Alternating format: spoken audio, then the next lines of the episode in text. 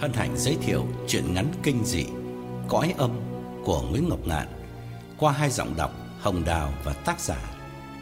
Kỹ thuật thu âm và nhạc đệm do Chí Tài phụ trách.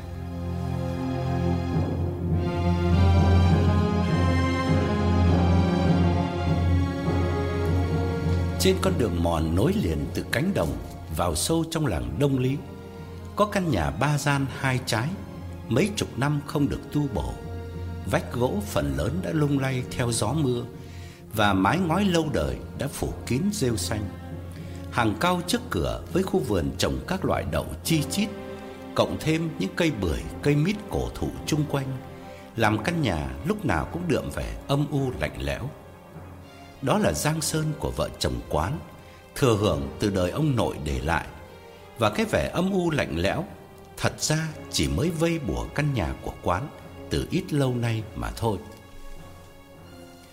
Nhà quán lúc mới dựng thuộc loại khang trang và bậc nhất trong làng. Vì lúc đó ông nội quán còn rất khá giả, của chìm của nổi chất đầy kho, phần lớn là vàng, đá quý, nữ trang và tiền mặt. Xuống đến đời thứ hai là bố mẹ quán thì xa sút hẳn. Gia đình chỉ còn cái vỏ bề ngoài, chứ trong ruột đã rỗng tuếch. Bố quán phải bỏ làng đi khai mỏ, rồi chết ở biên giới Hoa Việt, để lại hai đứa con trai là Quán và Vương. Mẹ Quán ở vậy nuôi hai con đến khi thằng Vương được 15 tuổi thì bà cũng đột ngột qua đời, không biết vì bệnh gì. Họ hàng chỉ đoán một cách đơn giản là trúng gió. Quán sinh ra và lớn lên trong căn nhà này. Khi kinh tế gia đình đã xuống dốc, ông bố thường xuyên vắng nhà, nhưng Quán cũng hiểu lờ mờ rằng dòng họ của gã đã có một thời hưng thịnh, bởi nếu không thì đã chẳng tạo nổi cơ ngơi đồ sộ mà ngày nay còn để lại dấu tích rất rõ rệt. Khi quán đã trưởng thành sắp cưới vợ, mới tò mò hỏi thì được bà mẹ bùi ngùi kể. Ừ. Nhà ta là nhà gia thế, truyền đến mấy đời, từ làng lên huyện, ai cũng trọng vọng Người ta làm dâu khổ cực thế nào thì mẹ không biết. Chứ riêng mẹ lúc về làm dâu ông bà nội Thì kẻ ăn người ở đây nhà. Mẹ chả phải đụng đến cái móng tay. Ai cũng nói là mẹ có phúc. Ông bà nội giàu nứt đố đổ vách, Nhưng nhân đức lắm. Không như người khác. Nhất là bà nội Thì chỉ quanh năm làm phúc bố thí cho người nghèo. Ngày mùng một rồi ngày rằm, Mẹ mặc áo dài nhung, Theo bà nội lên chùa. Ăn mày bảo nhau túa ra xếp hàng cả mấy chục đứa trước cổng chùa Để chờ bà nội phát tiền. Cái nằm ất dậu, Không có ông bà nội thì làng mình không khéo chết đói cả trăm người là ít. Bà ngừng lại, Mắt chớp mau và thở dài thường thượt. Quán cũng cúi đầu chia sẻ nỗi luyến tiếc một thời đã qua. Cuộc đời nào mà chả có những thăng trầm. Chẳng ai giàu ba họ, Chẳng ai khó ba đời sự tuần hoàn của trời đất tất nhiên phải như thế. Mẹ quán tiếp. Chả có tháng nào mà ông bà nội không có khách. Tiệc tùng đỉnh đám cứ hết ngày này sang ngày khác. Khách của ông nội từ quan huyện này, rồi ông Tránh, rồi ông Lý, rồi quan đốc trên tỉnh. Cả cái ông Pierre chủ đồn điền cho đến ông Nghị Phan, thỉnh thoảng cũng ghé thăm. Rồi ôi đủ các quan lớn, Tây có, ta có, Thành ra nhà ông bà nội ngày nào cũng như là đám đám... Bà lại ngừng nói, chỉ tay ra sân và bảo quán. Đây này, cái dạo ấy cái sân nhà mình nó còn trống chứ có rồng giọt như bây giờ đâu. Cổ ăn của để thừa mứa, rồng làm gì? Ô tô trên tỉnh rồi trên huyện về đỗ chặt cả sân. Có khi các quan nán lại đánh tổ tôm mấy hôm mới đi. Ông nội đón cả phường trèo về, dựng dạp cho họ hát, ngay cái sân này này. Rồi ôi trẻ con hàng xóm nó kéo sang xem Đuổi mãi chả chịu về. Quán sốt ruột hỏi Thế thế thế rồi sao nữa hả mẹ? Vì sao ông bà nội buôn bán thua lỗ hay là thế nào? Mẹ quán im lặng một chút Đôi mắt u uẩn nhìn ra vườn Và giọng nói cũng buồn hẳn đi. Ông bà ăn ở tử thế như thế Mà rời trả thương. Một hôm Có đám cướp lớn lắm Nó xông vào nhà. Mẹ còn nhớ tôi hôm đó là giáp Tết không có răng Rời tối như mực. Mẹ thì mẹ đang có mang mày Gần đến ngày ở cữ Mà bố mày lại không có nhà. Vì ông nội sai lên biếu quả quan huyện. Quá nửa đêm Mẹ đang thiêu thiêu ngủ Thì thấy ầm ĩ trước sân Mấy cây đuốc sáng rực. Mẹ choàng mắt ngồi lên Thì bốn năm đứa xông vào hẳn trong nhà. Chúng nó nhăn như cắt ấy. Chúng nó lôi ông bà nội ra Chói ghi vào trong cột nhà. Thế, thế người làm đâu hết? Mẹ quán giơ tay ngăn lời quán và tiếp. Nhà có ba người làm, Thì chỉ có mỗi thằng Tạo là đàn ông. Còn hai đứa kia là con gái, Chân yếu tay mềm. Làm sao mà nó dám đánh lại cướp? Chúng nó bỏ trốn hết sau vườn, Núp ở bờ ao ấy. Mẹ thì bụng mang dạ chửa Cuông quyết không biết làm sao. Thì may quá thằng Tạo nó nhanh trí, Chạy vào đỡ mẹ thoát ra lối sau, Giấu mẹ ở bụi chuối Kể đến đây, bà khóc nấc lên một hồi Rồi mới nghẹn ngào tiếp. Mẹ Mẹ ngồi ở bụi chuối. Nghe chúng nó khảo ông bà Ở trong nhà mà đứt từng khúc ruột. Nào là dao, Gậy, Chúng nó đánh đập không nương tay. Thằng Tạo thì nó cứ Cứ lấy tay bịt chặt miệng mẹ lại. Nó chỉ sợ mẹ khóc lớn Thì đám cướp nghe thấy. Con ơi, Chúng nó vơ vét sạch. Từ tiền bạc vòng vàng cho đến các món đồ cổ quý báu của ông bà, Của bố mẹ, Không sót một thứ gì. Đến đôi hoa tai mẹ đào lỗ chôn ở chân giường, Chúng nó cũng moi lên được. Mất của thì thôi cũng còn được đi. Đằng này, Cái quân bất nhân ác đức, Chúng nó giết luôn cả ông bà Rồi mới kéo nhau đi. Chúng nó Chúng nó chém ông nội gần dục đầu xuống đất. Cũng may cũng may là bố mày đi vắng. Chứ không thì chắc cũng không còn. Bà nâng vạt áo lau nước mắt. Quán ngồi bên cạnh mặt đanh lại Chừng chừng nhìn ra cổng. Khá lâu Gã mới nói Như vậy thì chắc là có oán thù gì Chứ chả phải chỉ là ăn cướp. Thế, thế rồi về sau có điều tra ra manh mối gì không hả mẹ? Trời ơi điều tra thì có Nhưng mà chả ăn thua gì Ông Lý rồi ông Tổng rồi quan huyện Đều cử người đến hỏi quanh hỏi quẩn. Nhưng mà xem chừng họ chỉ hỏi cho có lệ thôi. Vì ông bà chết rồi thì tiền bạc đâu mà mà mà đút lót cho người ta chứ. Bà ngưng khóc Thở dài chán trường Quán cũng yên lặng Không hỏi thêm gì nữa. Gã toan đứng dậy thì bà mẹ kết luận.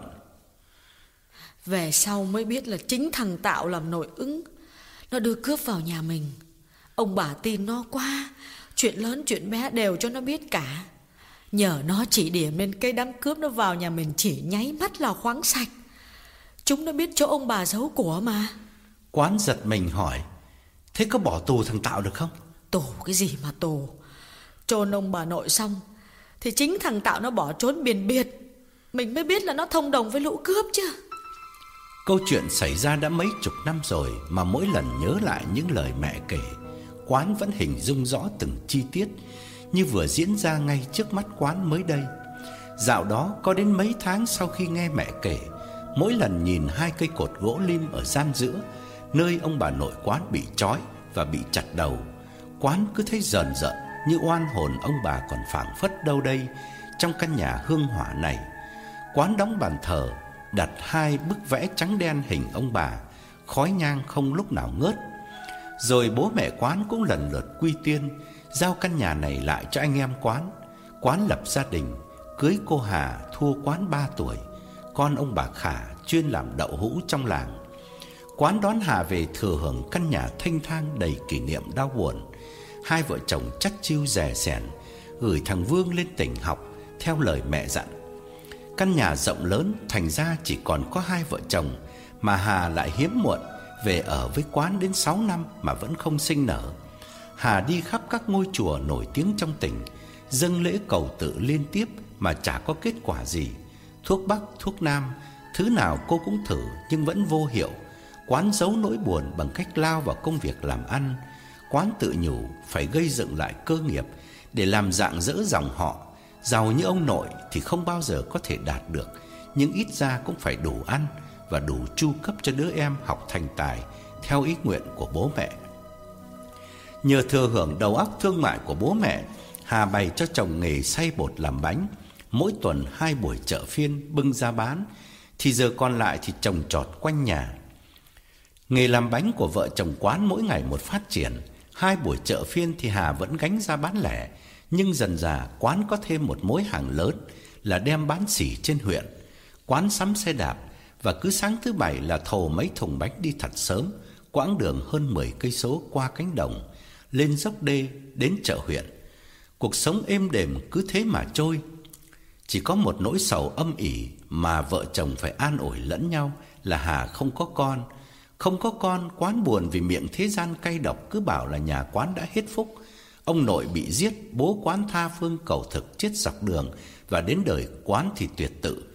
Như thế có nghĩa là ngày trước cha ông ăn ở ác đức cho nên quán phải lãnh nhận hậu quả. Vợ chồng quán càng làm ăn khá thì miệng đời càng mỉa mai. Cây độc không trái, gái độc không con. Câu ca dao tục ngữ của ông bà để lại những câu láo lếu, phản khoa học làm buồn lòng con cháu không ít. Đó là trường hợp của Hà, vợ quán, đang phải gánh chịu. Nhà rộng là ít người, vào ra thấy trống vắng quá, Hà mới xin bố mẹ mình cho con chó mang về nuôi. Con chó thuộc loại khá lớn, rất khôn, lông đen tuyền. Bố mẹ Hà đã đặt tên cho nó là Mực. Ở nhà quê thì hầu như gia đình nào cũng có chó, bởi nó làm được nhiều công việc, trong đó có công tác giữ nhà, canh trộm là quan trọng hơn cả. Một hôm Hà đi chợ phiên Mới đặt thúng bánh được một lúc Thì thấy một cô gái tuổi khoảng đôi mươi Ăn mặc lếch thách Cứ đứng lân la bên cạnh Đôi mắt hao háo nhìn vào thúng bánh của Hà Và nhất là thèm khát theo dõi từng người khách Đến ngồi quanh sạp hàng Bóc bánh ra ăn. Sạp hàng của Hà thật ra chỉ là cái bàn nhỏ đan bằng nan tre Và dăm cái ghế đẩu vừa bé vừa lùn Đặt quanh bàn cho khách ngồi ăn bánh. Nhìn thoáng Hà đã biết ngay là cô gái đang đói lắm Nhưng chắc không có tiền mua. Cô mặc chiếc áo cánh nâu, quần đen Cổ quàng khăn vải thô Và vai đeo chiếc túi vải nhỏ đan bằng cói.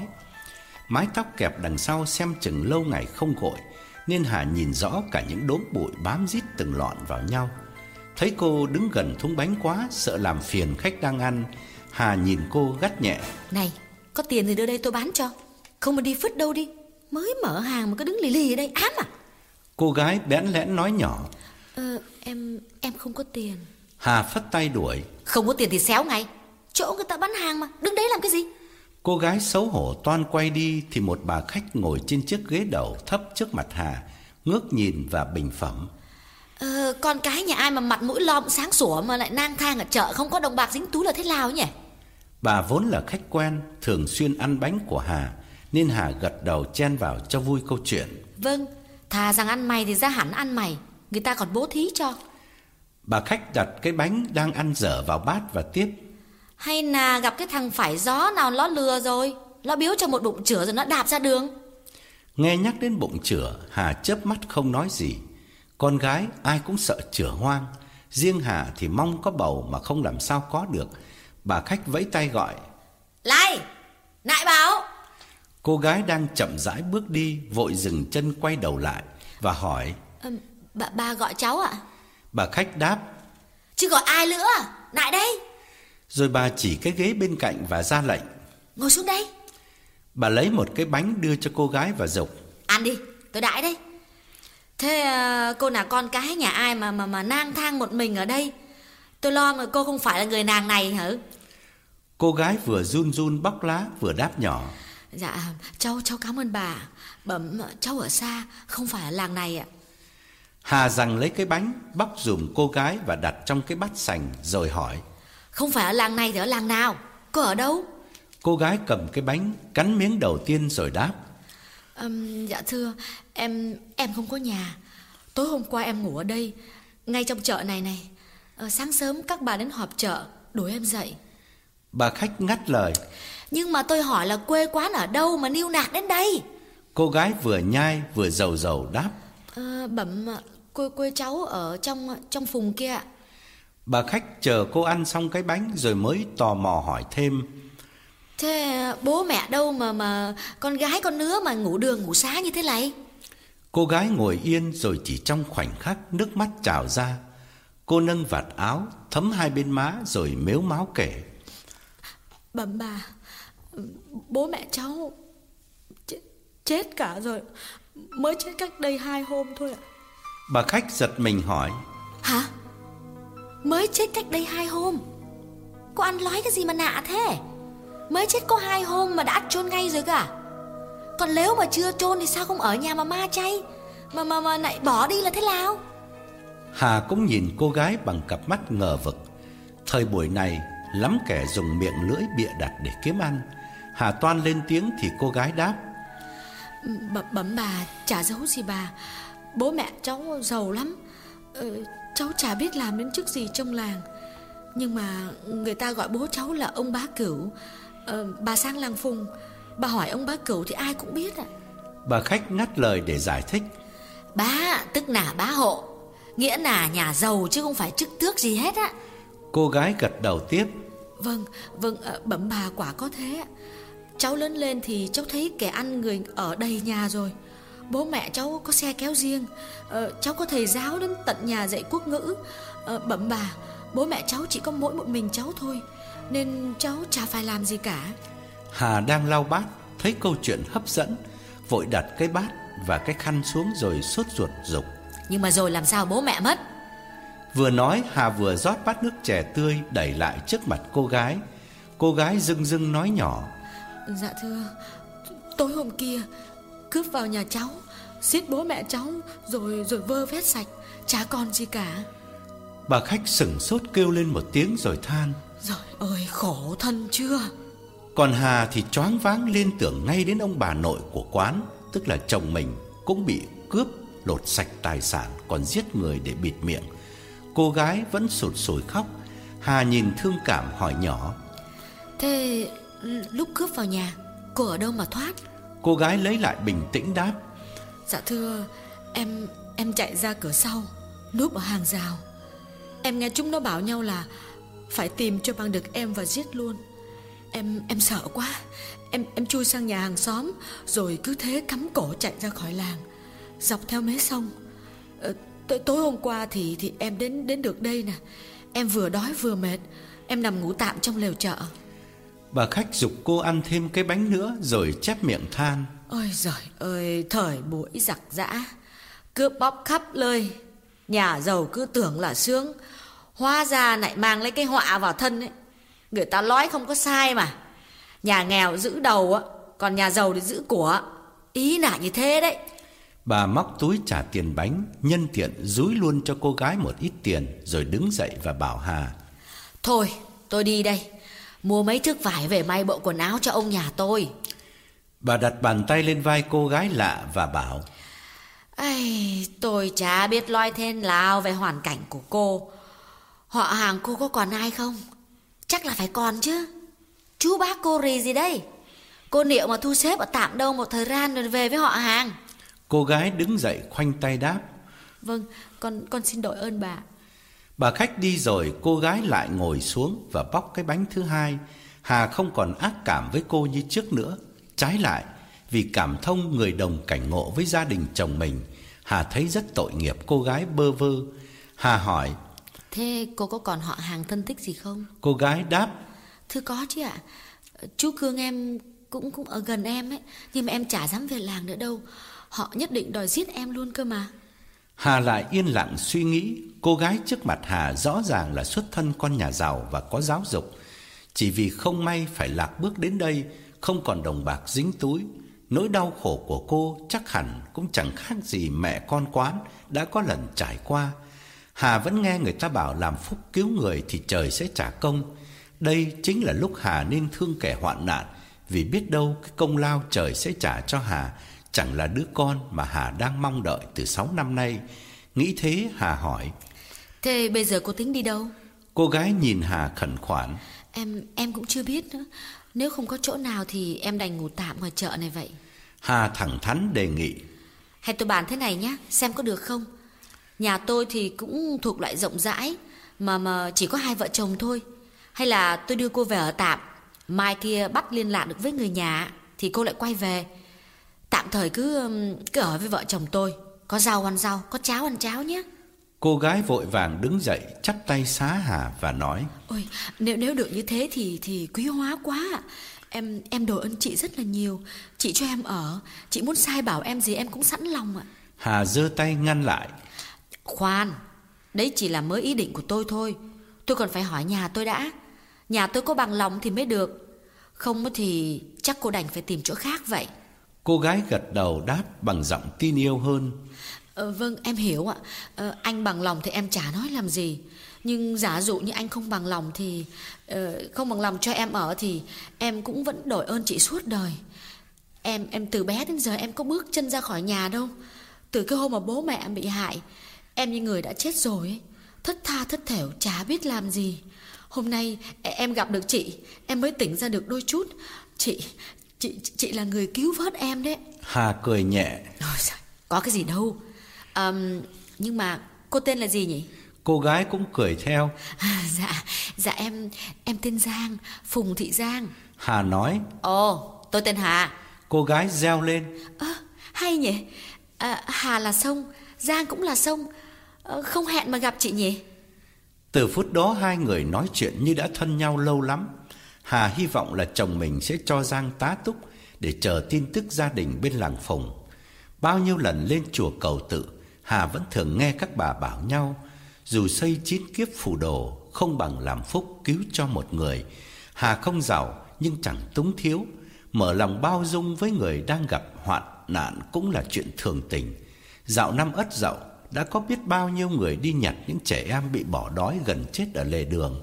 Ở cổng chợ, ở sân chùa hay nhà thờ Đem về nhận làm con nuôi. Đức hiếu sinh xuất phát từ lòng nhân ái với đồng bào Là điều thật đáng quý. Huống chi Giang lại đã trưởng thành Có thể phụ giúp công việc trong nhà Một cách tác lực cho vợ chồng Hà Chứ chẳng phải vất vả như nuôi Một đứa trẻ sơ sinh. Xế trưa Hà đưa Giang về nhà Quán đang ngồi trên hiên Bên cạnh mấy khúc tre non Đôi tay thoăn thoắt trẻ lạt gói bánh. Thấy có người lạ Quán tạm dừng tay ngẩng lên Nhưng không đứng dậy Gã đoán là một cô gái làng theo vợ về nhà để mua bánh cho nên gã chỉ nhoẻn miệng cười và gật đầu chào. Giang buông vội cái giỏ cói xuống chân, khoanh tay cúi đầu nói lớn: "Em chào anh ạ." Con chó mực đang nằm lim dim bên cạnh quán lập tức nhảy trồm về phía Giang và hậm hực sủa lên mấy tiếng. Hà quát: "Mực, im đi, nằm xuống. Mực, nằm xuống." Con chó vẫn không tuân lệnh chủ. Bình thường nó rất ngoan, quán hoặc Hà bảo gì cũng nghe ngay. Hôm nay thấy có người lạ, Chắc nó ác cảm nên nó mới trở thành hung dữ. Quán phải cầm cái que dài dơ lên dọa, toan quật xuống con chó mới chịu chạy lại đầu nhà, đứng cúp đuôi thè lưỡi nhìn phía Hà như thách thức. Hà bảo Giang: um, "Chó sủa là chó không có cắn, cô đừng có sợ." Giang gật đầu và đứng sát lại gốc cây cao để đề phòng. Hà bưng cái thúng không đặt bên cạnh chồng rồi bảo: "Mình ơi, vào em nói riêng cái này một tí." Quay lại Giang Hà dặn: à, Cô ngồi tạm đây nhé Để tôi hỏi ý nhà tôi. Rồi Hà níu cánh tay quán lôi dậy. Gã ngơ ngác không hiểu gì Nhưng cũng vội vàng đứng lên theo Đưa mắt nhìn lại cô gái một lần nữa Trước khi bước vào buồng. Hà kể đầu đuôi cho chồng nghe Về hoàn cảnh của Giang Và ý định cho Giang tá túc trở qua cơn khủng hoảng Và bắt liên lạc được với họ hàng. Quán buột mồm kêu lên Khổ thân cô ấy quá nhỉ. Tình cảnh sao mà lại giống hệt dạo trước mẹ kể cho anh nghe về ông bà nội? Thì chính vì thấy giống nhà mình Nên em mới động lòng đó. Quán đăm chiêu nhìn xuống đất Ngón chân cái di di trên nền nhà. Một lúc gã bảo Em có lòng tốt cho cô ấy ở nhờ Chả nhẽ anh lại không bằng lòng. Nhất là nghe câu chuyện của gia đình cô ấy làm anh nhớ ngay đến bố mẹ anh Nhưng anh chỉ ngại có một điều là cứ như cô ấy nói thì bọn cướp đòi giết cả cô ấy nữa. Mình chứa cô ấy ở trong nhà, ngộ nhỡ chúng nó mò đến đây thì làm sao? Anh ơi, từ đây sang làng Phùng, đường xa xa thăm thẳm, làm thế nào mà chúng nó biết được tâm hơi mà tìm? Vả lại, Chả ai thưa với Kiện thì đâu cũng vào đấy Giống như cái chết của ông bà nội anh Bọn cướp mà chúng thấy êm thì thôi chứ Chúng đã bận tâm gì mà tìm với kiếm. Quán lưỡng lự một chút rồi gật đầu. Ừ Thôi thế cũng được. Em đưa nó vào buồng bên kia, Bảo nó dọn dẹp mà ở.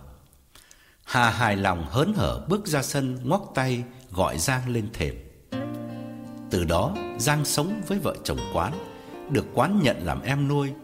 Vợ chồng quán ở một đầu nhà Cách gian giữa khá rộng. Rồi mới đến buồng của Giang Ở đầu bên kia Có cửa sổ trông ra bờ ao.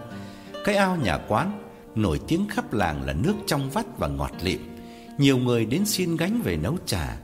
Bà Lang Sửu thường tấm tắc khen nước ao nhà quán Vì cho rằng nấu chè tươi không bị mất mùi, ít bị đóng váng.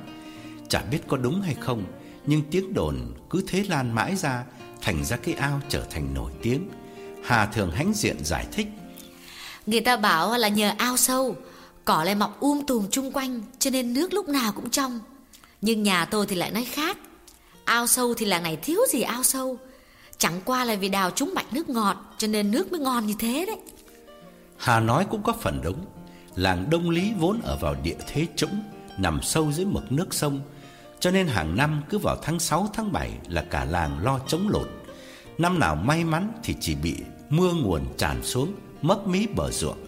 Năm nào không may thì bị vỡ đê, Cả làng biến thành biển nước mênh mông. Vì địa thế trũng Nên khi dựng nhà, Gia đình nào cũng đắp nền thật cao Và vì vậy, hầu như nhà nào cũng có ao sâu bên cạnh, Vừa lấy nước ăn uống, Vừa nuôi cá làm vốn. Thường thì hai nhà chia nhau một cái ao, Mỗi năm hẹn nhau tát cá một lần, Chia đôi lợi tức. Từ sân nhà quán, Có con dốc thoai thoải dẫn xuống bờ ao Lưng chừng dốc có cây vối trồng đã mấy chục năm Quán thường leo lên hái nụ Phơi khô để nấu dần. Cầu ao là ba thân cây tre ghép lại Một đầu bắc trên bờ Đầu kia gác vào hai cây cọc Đóng sâu dưới đáy ao Giặt rũ, tắm rửa, gánh nước, tưới rau. Biết bao nhiêu sinh hoạt ở nhà quê Ngày ngày đều diễn ra trên chiếc cầu ao. Giang về ở với vợ chồng quán, Ngay ngày đầu tiên đã tỏ ra hết sức chăm chỉ, đảm đang, Để đáp lại lòng yêu thương của ân nhân mình. Cô không ngừng tay một phút nào, Mồ hôi vã ra như tắm, Ướt hết lưng áo và đầm đìa trên mặt. Nhưng cô không hề tỏ ra mệt mỏi. Cái cối đá xay bột cứ quay vù vù, Hết xay bột lại gói bánh rồi luộc bánh. Quán gần như không phải động tay đến nữa. Đã thế Giang lại hết mực lễ phép. Vào thưa ra gửi rất đường hoàng. Nhìn cô Vợ chồng quán không thể hình dung cô xuất thân con nhà giàu. Từ nhỏ tới lớn Chỉ ngồi không và học chữ quốc ngữ. Những buổi chợ phiên Giang cũng theo Hà bưng bánh ra chợ cho biết việc. Cô học buôn học bán Chào mời khách hàng rất thành thạo Khiến Hà chỉ việc ngồi nhìn Mỉm cười mà thu tiền. Nhiều bà vui vẻ hỏi Hà về Giang. Um, Con cái nhà ai mà sinh thế này hả mợ quán? Đã có mối nào chưa? Để tôi tính. Tôi nói thật chứ không phải đùa đâu đấy nha Hà hãnh diện đáp. Em nuôi cháu đấy bà Rồi nhân tiện Hà kể về tình cảnh của Giang Khiến bà nào cũng mỏi lòng rơi lệ. Tuy thế Dường như Giang đã quên hẳn quê làng Mà vợ chồng quán thì cũng chẳng muốn thúc giục cô tìm cách liên lạc về. Có Giang Vợ chồng quán chỉ thấy lợi Chứ không hề thấy chút thiệt thòi nào. Thậm chí Hà còn bảo chồng Anh ạ Nhìn cái Giang á Chả hiểu sao em cứ nghĩ đến chú Vương. Chú Vương mà đi với nó thì đẹp đôi phải biết anh à Quán gật gù. Anh cũng đã nghĩ đến điều ấy Để anh biên thư bảo ấy về chơi Xem ý ấy thế nào. Anh chỉ sợ chú ấy chê con bé này nhà quê thôi. Cái Giang mà quê cái gì? Con nhà giàu Có chữ có nghĩa Lại chăm chỉ. Lấy ai hơn nó bây giờ? Cần người làm người ăn chứ Rước cái thứ gái tỉnh thành về mà thờ hay sao? Hà nói đúng Giang quần quật làm việc đầu tắt mặt tối. Đến khuya, Có khi hai vợ chồng quán đã lên giường rồi, Giang mới xách nước ra bên hông bếp Đứng tắm sau bụi chuối. Sáng tinh mơ, Vợ chồng quán chưa thức, Cô đã xuống nhóm lửa nấu trà Hoặc thổi sôi Chờ anh chị dậy. Trên danh nghĩa Giang là em, Nhưng trong thực tế cô hoàn toàn là một người ở không công Trong căn nhà này. Biết vậy, Nhưng cô vẫn vui lòng Bởi giữa lúc cô bơ vơ được Hà mở rộng cánh tay đón về. Ơn ấy cả đời cô sẽ không quên. Hà thường vui miệng bảo chồng Cái con bé ấy đến là lạ. Làm cả ngày vất vả như thế Mà mặt mũi lúc nào cũng tươi. Đố mà thấy nó mở mồm than một tiếng anh nhỉ. Quán cũng gật gù hài lòng. Kể ra thì mình cũng may. Thiếu gì người nuôi con nuôi. Em nuôi đấy Chả ra cái gì cả. Toàn là loại to vò nuôi con nhện. Nhà mình rộng Có thêm nó cũng đỡ trống trải Câu nói của quán làm Hà lại nhớ đến con chó mực. Ngay hôm Hà đưa Giang về, Tự dưng con chó bỏ đi. Hà buồn lắm Vì con chó ấy là nỗi an ủi của Hà. Hà nuôi nó từ lúc mới mở mắt Khi Hà chưa lấy chồng. Rồi về đây nhà vắng vẻ quá, Hà mới xin mẹ đem nó qua Để ngày ngày quấn quýt cho đỡ buồn. Không ngờ nó lại bỏ về nhà cũ. Hà cười buồn bảo Giang, Em biết không, Chó nó cũng biết ghen đấy. Bao nhiêu năm nay anh chị chỉ có mỗi mình nó Chiều chuộng nó đủ thứ. Bây giờ nó thấy có em Biết trước là anh chị thế nào cũng bỏ rơi nó. Thành ra nó chạy về bên nhà bố mẹ chị. Giang an ủi. Ừm, Em tưởng nó đi đâu mất chứ. Ờ, Làm em áy náy quá. Nhưng mà nó về bên nhà hai bác thì cũng vẫn còn Chị ha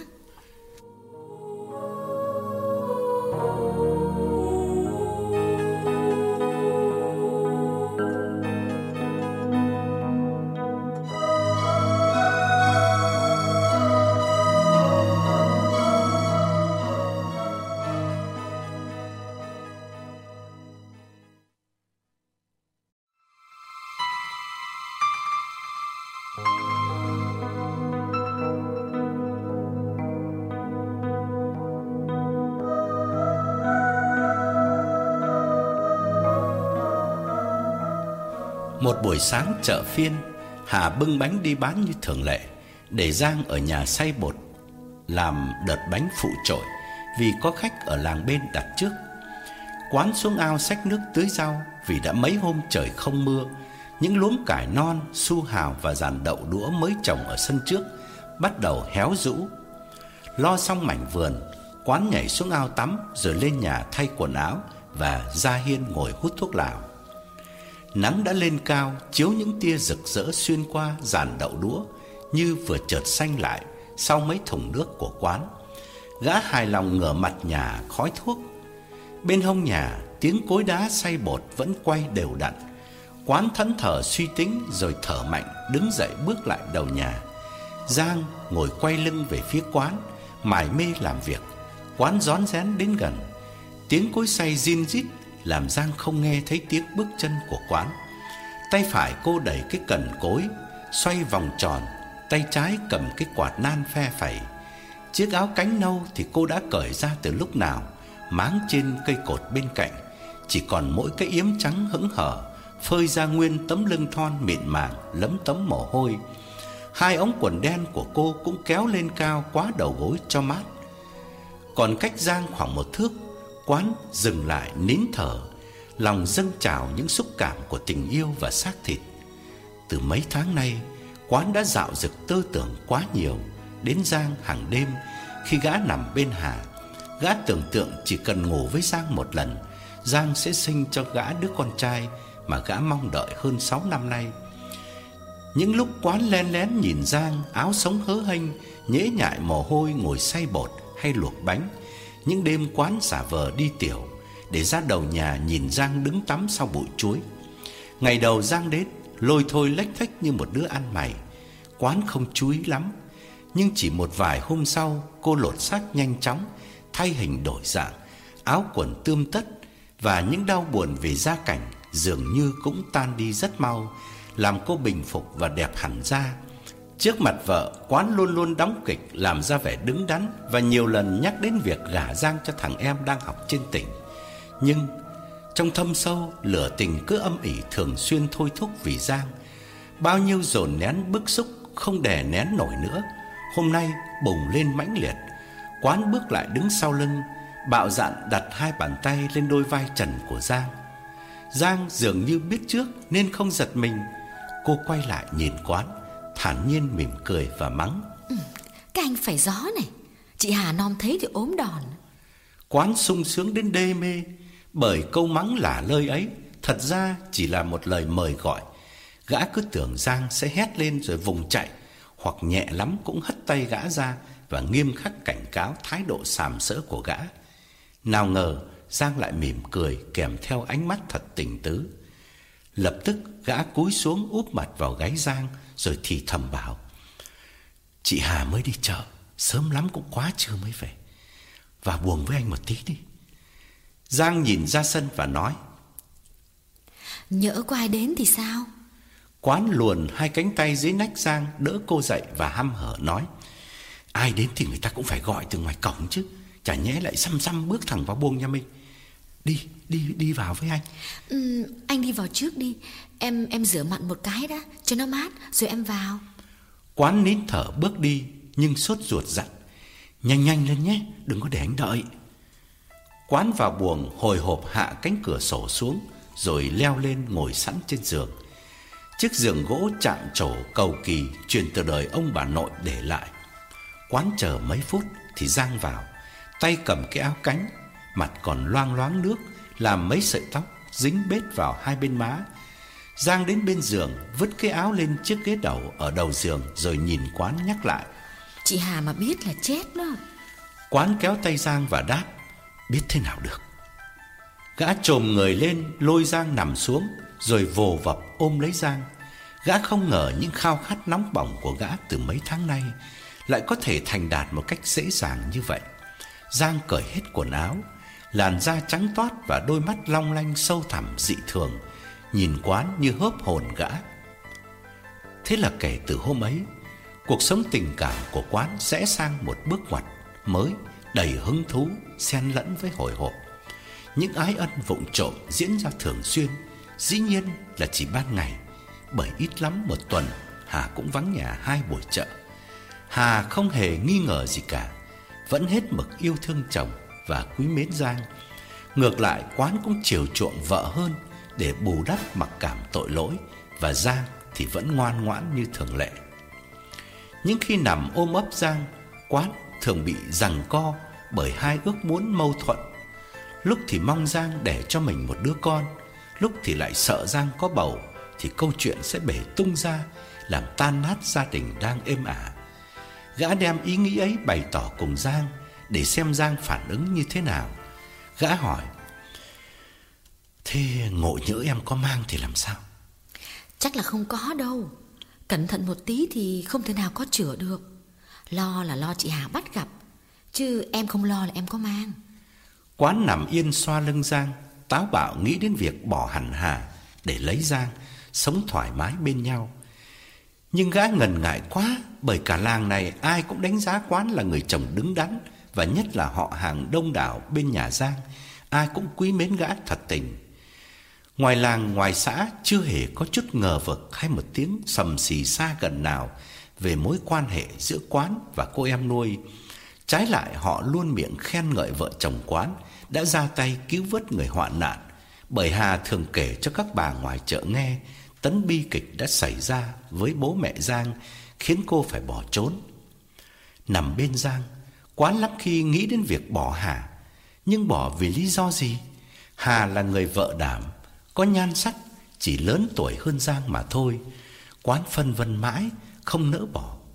Thôi thì đành cứ giữ nguyên tình trạng tay ba này, được ngày nào hay ngày nấy.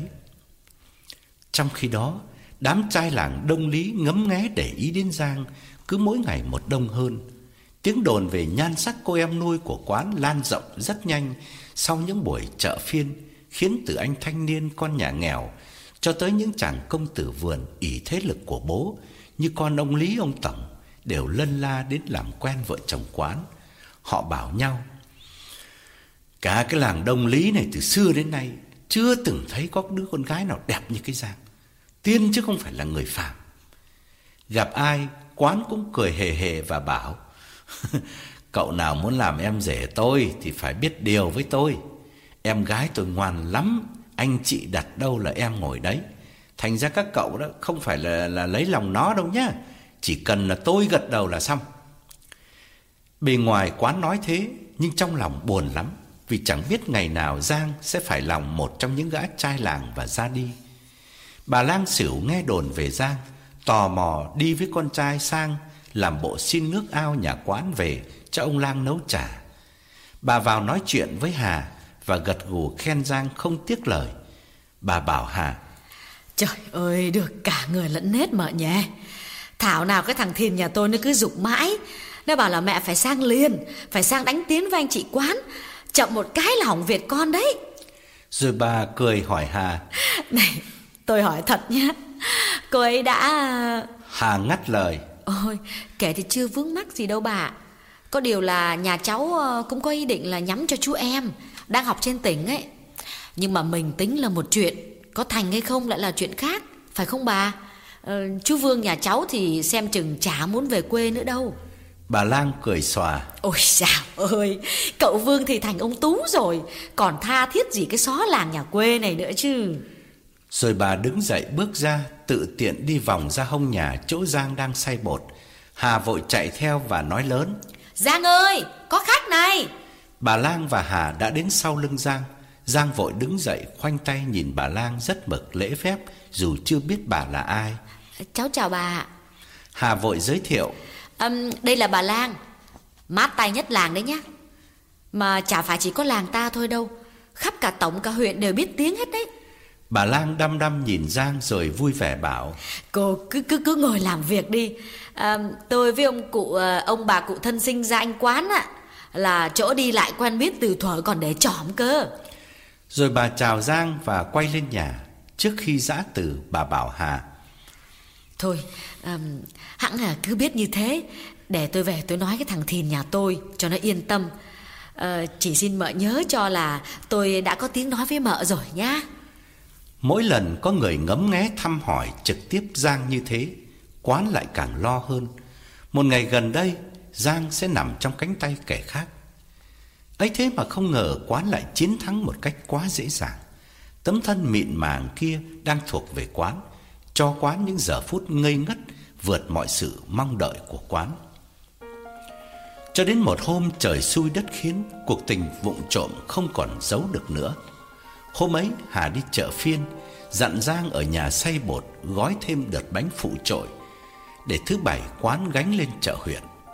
Quán thì đẵn tre trẻ lạt, Nhân tiện đan cái bu gà Vì quán có con gà mái đang ấp trứng gần nở. Theo thói quen, Hà cứ đi được độ một giờ Thì quán và Giang tái diễn màn ân ái. Quán quảng giao trên hè, Bên cạnh mấy ông tre non, Gã ra giản nước rửa tay Rồi lại đầu nhà với Giang. Gã nhìn Giang âu yếm và dục Vào buồng với anh một tí. Đáp lại câu nói quen thuộc ấy Giang cũng nhắc lại điệp khúc cũ. Chị Hà về thì chết rồi Quán kéo tay Giang và bảo Mới đi về thế nào được? Nhanh lắm thì cũng phải quá chứ. Đi, đi vào với anh một tí. Gã ngước nhìn bầu trời âm u và thêm Mà không khéo mưa to Chưa chắc là là là đã về được đó. Giang ngoan ngoãn đứng dậy Theo quán vào buồng Chỉ nói cho có lệ. Em ờ, không say xong thâu bột á Chốc nữa chị Hà về, Em ăn nói làm sao với chị đó? Quán nhấn mạnh, Chốc nữa để anh say cho. Vèo một cái là xong chứ gì. Thế là cả hai lại leo lên giường như thông lệ Mỗi buổi chợ phiên. Cuộc mây mưa mặn nồng, Quên hết cả trời đất chung quanh. Nhưng như một quy luật ở đời, Sự quanh co khuất tất nào, Dù khéo che đậy đến đâu, Thì sớm muộn cũng phải lộ ra. Hà chẳng bao giờ nghi ngờ chồng nhưng ông trời dường như cũng thấy tội nghiệp sự ngây ngô của Hà, Cho nên mới xui khiến Để Hà phát giác ra chuyện động trời Giữa chồng mình và cô em nuôi Hôm ấy, Hà vừa đặt thúng bánh Thì có bà khách quen lấy nguyên cả thúng Cho thợ gặt, Vì hôm nay bà chỉ thuê thợ có nửa ngày, Khỏi phải gánh cơm trưa ra đồng Hà mừng rỡ, hân hoan mua vài món quà cho chồng và cho Giang, Rồi dạo bước về nhà vì trời có lẽ sắp mưa to. Mới sáng sớm mà mây đen đã ùn ùn kéo đến ngập bầu trời. Hà cắp thúng đi nhanh, dọc đường gặp người quen chỉ gật đầu chào chứ không dám đứng lại nói chuyện. Về đến cổng thì quả nhiên mưa ập xuống, sấm chớp lập lòe như giận dữ. Hà chạy lao lên thềm, rồi vào thẳng buồng để cất tiền như thường lệ mỗi khi ở chợ về. Hà đẩy cánh cửa một cảnh tượng hãi hùng diễn ra trước mắt Quán và Giang đang cuốn chặt lấy nhau Cả hai đều không mặc quần áo Hà kêu rú lên một tiếng Rồi lảo đảo ngồi phịch xuống cái giường kê sát vách Quán tái mặt Luống cuống tụt xuống giường Chộp cái quần mặc vào Còn Giang thì ngồi lên kéo vội cái chăn che thân. Cả ba đều á khẩu, không ai nói được lời nào. Quán lấm lét nhìn vợ, rồi lẻn nhanh ra ngoài, xuống ngồi dưới bếp. Giang ngồi trên giường run rẩy mặc quần áo. Cả một hai phút sau, Hà mới lặng quạng đứng dậy, chỉ vào mặt Giang. Bao nhiêu nét hiền hòa ở người đàn bà gần 30 tuổi ấy đã biến đi hết để thay vào bằng những lời thịnh nộ chưa từng thấy. Hà vừa thở vừa nói: "Con đĩ thổ tả voi giày ngựa xéo kia, mày là cái giống chó chứ không phải giống người. Mày là quân ăn mày lang thang đầu đường xó chợ. Tao thương hại mày không cha không mẹ, đem mày về nuôi. Tao có ngờ đâu là tao nuôi ong tay áo. Mày mày nỡ cướp chồng tao. Trời ơi là trời, sao cái số tôi nó khốn nạn thế này à trời ơi." Rồi Hà bật khóc hu hu vừa dậm chân vừa lắc đầu. Giang tụt vội xuống giường, lập cập cài nút áo, rồi cô đứng cúi đầu tỏ vẻ nhận tội. Hà ngồi xuống nức nở tiếc. Trời ơi cái nhà này hết phúc rồi, trời ơi khổ thân tôi quá. Con chó nó còn biết trung thành với chủ, nó còn biết trên biết dưới, biết ai cho nó ăn hàng ngày. Sao tôi không nuôi con chó mà tôi rước con đàn bà mất nét về nhà để bây giờ nó giả ơn tôi nhục nhã thế này hả trời ơi. Giang vẫn không nói gì. Nói gì bây giờ khi bị bắt quả tang? Hà bỗng đứng phát dậy một lần nữa, nghiến răng và quát lớn hơn. Mày, mày xéo ngay, cái con ăn cháo đá bát, cút khỏi nhà bà ngay. Giang cũng đang nghĩ đến điều đó. Cô biết cô sẽ phải ra đi, bởi không đời nào Hà còn cho cô ở đây nữa. Cô đang phân vân tự hỏi là đi đâu. Chắc phải trở về làng Phùng ở với ông chú. Hy vọng giờ này bọn cướp đã quên hẳn cô. Bên tai Giang, tiếng Hà lại uất ức vang lên. Nuôi cái quân phản phúc như mày, chẳng thà bà nuôi con chó còn hơn. Thật ra thì đã mấy lần Hà về nhà bố mẹ lôi con chó mực qua để nó ở với Hà như cũ. Nhưng chẳng hiểu sao con chó cứ thấy Giang là gầm gừ vang rồi lại bỏ chạy về nhà bố mẹ. Bây giờ nếu Hà tống cổ Giang đi thì chắc chắn con chó sẽ trở về với Hà. Dứt câu, Hà lại ngồi phịch xuống và tiếp tục khóc thút thít. Giang rón rén men theo vách tường ra ngoài. Cô thấy Quán đang ngồi dưới bếp, nhưng cô chỉ liếc nhanh rồi đi thẳng ra đầu nhà, phân vân ngồi bên cái cối đá đang xay bột dở dang. Trong buồng, tiếng khóc náo nột của Hà vẫn vang lên từng chập. Lần này, Hà đổi chiến thuật, nhắc đến người em chồng đang học trên tỉnh. Chú Vương ơi, chú về đây mà xem. Thằng anh chú nó bảo là nó gả vợ cho chú. Hóa ra nó lấy cho nó. Trên đời này có ai bất nhân như thằng anh chú không chú Vương ơi. Tiếng khóc, tiếng chửi của Hà quán nghe rõ mồn một. Nhưng hàng xóm chắc chắn không nghe thấy bởi mưa vẫn rơi nặng hạt và gió thổi vù vù từng cơn rít qua kẽ hở của những tấm vách lâu ngày nứt nẻ. Hà chửi thêm một lúc nữa rồi lảo đảo nằm vật ra giường, rên hừ hừ như người sắp lên cơn suyễn. Ai, ai cho tôi liều thuốc độc để tôi chết quách đi cho xong. Chứ sống nhục sống nhã như thế này thì sống làm gì hả trời. Hà muốn bỏ về nhà bố mẹ nhưng lại không dám, cũng giống như đa số phụ nữ Việt Nam, về nhà chồng dù đau khổ đến đâu cũng chỉ cam chịu một mình, không muốn bố mẹ mình biết. Nhất là Hà còn tới bốn cô em chưa lập gia đình, mà cả bốn cô gái ấy đều vẫn nhìn quán bằng cặp mắt nể phục. Suốt ngày hôm đó Hà cứ vật vã khóc than, bỏ ăn bỏ uống, chết đi sống lại, lúc tỉnh lúc mê. Cuộc đời Hà chưa bao giờ phải đối phó với tình huống thê thảm bất ngờ như thế này. Quán thì thơ thẩn đi tới đi lui ngoài hiên, Giang thì chui vào buồng ở đầu nhà bên kia, ngồi yên trong đó không dám ra ngoài. Một ngày thật dài qua đi. Buổi tối, Quán len lén vào phòng, đứng cạnh giường nhìn vợ nằm thiêm thiếp như đang hấp hối. Gã kéo cái ghế bành lại gần, rón rén ngồi xuống, rồi nửa đêm ngủ thiếp đi, mặc trong mũi đốt. Sáng hôm sau, Hà tỉnh dậy, mệt mỏi ra giản nước xúc miệng rửa mặt, đôi mắt đỏ ngầu thiếu ngủ, lờ đờ mất hết thần khí. Lúc Hà trở vào phòng Đã thấy Giang đứng chờ sẵn ở đầu giường Giang mặc lại bộ quần áo nâu Ngày đầu tiên gặp Hà ngoài chợ Vai đeo cái túi cói lép xẹp. Chờ Hà ngồi xuống mép giường Giang mới khoanh tay nói ừ, Em Em biết là em có lỗi với chị. Ờ, tội Tội em nặng lắm. Chị không tha được. Em em cảm ơn chị đã cho em tá thúc gần một năm nay. Bây giờ Em em lạy chị em đi. Không bao giờ em dám trở lại em làm phiền chị nữa. Dứt lời Giang quỳ xuống trước mặt Hà. Quán ở ngoài hiên bước vào và lên tiếng. Khoan Cô đừng đi vội. Cô ra ngoài đứng chờ để anh nói chuyện với chị đã. Hà mệt mỏi phất tay. Thôi đi, đi đi. Xéo đi cho khuất mắt tôi. Tôi không muốn nhìn mặt cô nữa. Quán đưa mắt làm hiệu bảo Giang đi ra. Gã khép hở cánh cửa Rồi tiến lại đứng trước mặt vợ Tha thiết nói. Mình ạ Tôi xin mình xét lại cho Đã đành rằng tôi chót dại Nhưng việc trong nhà chẳng nhẽ mình làm toán lên Cho cả làng cả nước nó biết Thì có đẹp đẽ gì. Tôi ở với mình đã hơn 6 năm Mà mình không sinh đẻ. Nhẽ ra như người khác Là người ta đã cưới vợ lẽ rồi Nhưng tôi vẫn một lòng một dạ với mình. Hà gào lên. Anh muốn bỏ tôi lấy đứa nào thì cứ việc lấy đi Đừng có kể công với tôi. Quán ngồi xuống tiếp tục thuyết phục. Không phải thế Tôi không muốn bỏ mình Tôi có lỗi, tôi xin mình bỏ qua cho tôi một lần. Từ nay dứt khoát tôi chừa. Mình đuổi cô ấy đi như thế chả có lợi gì, Mà mang tiếng với xóm làng. Người ta cứ bảo dòng họ tôi bạc phúc, Ông bà nội thì bị giết, Của cải khánh kiệt, Bố mẹ tôi chết sớm.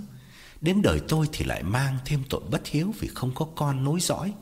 Bao nhiêu tiếng xấu tôi phải chịu đựng Mà vẫn cắn răng không dám than. Nếu bây giờ chuyện này vỡ lở ra thì tôi còn mặt mũi nào nhìn thiên hạ? Mà người ta cũng chê cười cả mình Chứ riêng gì tôi.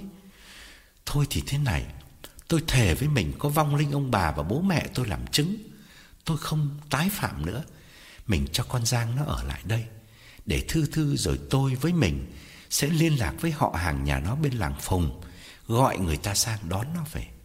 Như thế là vẹn cả mọi bề. Xóm làng mới thấy mình có tình có nghĩa. Hà nghe cũng thấy êm tai, Và lại cô biết mình chẳng nên dồn ép quá, Quán sẽ bỏ cô thật, Và ngang nhiên chung sống với Giang. Xã hội Việt Nam thời này, Đàn ông vẫn ở thế thượng phong, Và nhiều ông vẫn còn lấy hai ba vợ Mà chẳng ai lên án. Huống chi cái mặc cảm sâu kín nhất trong lòng Hà Làm cô luôn luôn tự ti Là cô không có con. Cô sụt sùi khóc. Thôi, Tôi để nó ở đây. Để anh lại gian dí với nó hay sao? Quán quả quyết lắc đầu. Tôi đã nói với mình rồi, Từ nay mình đi đâu, Tôi không rời mình nửa bước. Tôi chót dại, Đêm qua tôi suy nghĩ trắng đêm rồi. Tôi xấu hổ lắm, Mình đừng nhắc đến nữa. Nếu như mình không tin, Thì tôi với mình đứng ra gả chồng cho nó. Giai làng này thì thiếu gì thằng chỉ mong lấy nó. Con giai bà lang xỉu chẳng hạn. Rồi không chờ vợ phát biểu Quán quay ra Lớn tiếng gọi. Giang ơi vào xin lỗi chị đi. Lập tức Giang bước vào khoanh tay cúi đầu nói. Em Em xin chị tha cho em. Từ nay Em không dám như thế nữa. Hà đã dịu hẳn cơn thịnh nộ Nhưng tủi thân khóc nấc lên Và xua tay đuổi Giang ra khỏi buồng. Thế là mọi chuyện lại trở về bình thường Ít ra là bề mặt Quán gần gũi săn sóc Hà hơn, Giang cũng hết sức giữ gìn ý tứ, Ít khi dám gặp quán một mình. Những buổi chợ phiên, Cô bưng thúng bánh đi chung với Hà ra bán. Nói chung, Quán và Giang chỉ liếc mắt nhìn nhau, Hiểu ngầm là vẫn nặng tình với nhau, Nhưng cố gắng không để Hà bắt gặp lần thứ hai. Họa trăng hiếm hoi lắm, Mới có khi hai người gặp nhau một mình Thì chỉ ôm chặt lấy nhau một phút Rồi buông ra ngay. Họ giống như Thúc Sinh và Thúy Kiều Ở chung nhà cùng Hoạn Thư Ra vào thấy nhau Mà vẫn cách xa rượu vợ Nhưng nhờ vậy mà Hà tạm nguôi ngoai không còn lớn tiếng chửi rủa nữa. Cuộc sống giữa ba người hòa thuận trở lại như ngày chưa xảy ra chuyện vụng trộm của Quán và Giang. Tuy thế, cũng có đôi khi Quán tình cờ bắt gặp vợ ngồi một mình, nâng vạt áo lau nước mắt. Rõ ràng Hà vẫn khóc thầm. Có thể vì uất ức chồng phản bội, cũng có thể là tủi phận vì mình không có con và vì không có con nên chồng mới phản bội mình. Để an ủi Hà, Quán thường làm bộ dục giang trước mặt Hà. Anh đã nhắc cô mấy lần là biên thư về cho thân nhân của cô bên làng Phong, nói cho họ biết là cô đang ở với anh chị. Cô đã liên lạc về chưa? Hay là cô muốn anh chị đưa cô thẳng về bên ấy? Giang hiểu ý đưa mắt nhìn Quán rồi đáp. Dạ, em đã viết thư rồi. Tuần này anh lên huyện giao bánh, nhờ anh gửi hộ cho em. Ờ, anh chị đưa em về thẳng làng Phùng thì không nên. Là vì em chưa biết tình hình bên ấy ra sao. Ờ, Cứ để chú Cương em nhận thư em đã. Em em chắc là chú em mà bắt được thư á Thì chú cho người sang đón em ngay. Chừng ấy em sẽ xin phép anh chị Cho em về sống với chú em luôn Tháng 6 năm ấy có lệnh báo động nạn lụt. Lý trưởng sai Trương Tuần đi khắp làng hò hét Bắt mỗi gia đình phải cử người ra hộ đê Chống ngũ liên đánh liên hồi khắp các ngõ đầu trên xóm dưới, người ta nhốn nháo chạy tới chạy lui, mặc dầu nạn lụt đối với làng Đông Lý không phải là chuyện lạ. Mưa lũ triển miên cả tuần lễ, nước từ trên ngàn tràn về miền xuôi, lênh láng khắp cánh đồng. Mỗi sáng thức giấc, quán chạy ra bờ trông xuống, thấy mực nước ao dâng lên cả nửa thước, chạm tới gốc cây vối, chỉ một hai hôm nữa sẽ ngập đến sân. Chợ phiên không họp được nữa, Hà ở nhà quanh quẩn vá áo và làm việc vặt. Giang chạy ra đê cho có mặt với làng xã, chờ điểm danh rồi về. Quán ở nhà hạ chiếc thuyền con trên xà nhà xuống, chuẩn bị cho những ngày lụt thường kéo dài cả tháng. Buổi trưa hôm ấy, Hà ôm đống quần áo cũ xuống ao. Quán nói một câu để chứng tỏ mình quan tâm đến vợ. Mình giặt làm gì? Sắp mưa đến nơi rồi, phơi vào đâu mà giặt? Hà lặng lặng bước đi không đáp. Cô đã quen lao động quanh năm, nên lúc phải ngồi không cô thấy khó chịu lắm, cứ moi việc ra mà làm. Làn nước ao vốn có tiếng là trong xanh, hôm nay đã chuyển sang đục lờ, vương đầy đất cát, cuốn theo lá tre, rơm rác và củi khô trôi nhẹ nhẹ về phía rặng cây lề đường. Chiếc cầu ao quen thuộc đã bị ngập hẳn dưới mặt nước, nhưng hai cái cột trống vẫn đứng nguyên. Hà lội bì bõm Mấy bước từ trên con dốc xuống rồi bước hẳn lên cầu, định đứng đó thanh toán mớ quần áo đã ẩm mốc trong dương. Nhưng không ngờ, đêm qua nước đã đánh trôi mất mấy thân cây tre mà quán kết lại làm cầu, chỉ còn lại hai cây cọc trống đứng chơ vơ ở vị trí cũ. Và vì hai cây cọc trống đó mà Hà tưởng lầm là cầu ao vẫn còn ở chỗ cũ, nên cô mạnh dạn bước xuống. Bất ngờ cô bị hụt chân, chỉ kịp kêu lên một tiếng Ôi trời ơi Rồi buông rơi mớ quần áo Và toàn thân rớt sâu xuống nước Hà không biết bơi Cố gắng vùng vẫy ngoi lên được Và kêu lớn Ai? Ờ, à, Ai Ai cứu tôi với? Làng nước ơi Cứu Cứu, cứu tôi. Rồi hạ lại chìm nghỉm Cô cố nhòi người để túm lấy cây cọc Hoặc bám lấy cành sung chìa ra mặt ao.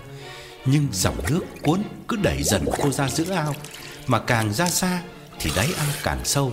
Cô uống no nước Ngoi lên được một lần nữa Và tiếng kêu đứt quãng. Anh Anh Anh ơi Cứu, cứu em. Anh Anh Quán ơi Em Em Em chết mất. Đó là những tiếng cuối cùng của Hà. Rồi cô uống nước ừng ực Và chìm hẳn Chết luôn dưới đáy ao. Cái ao mà cô từng hãnh diện khoe là nước trong xanh với mọi người trong làng Đông Lý.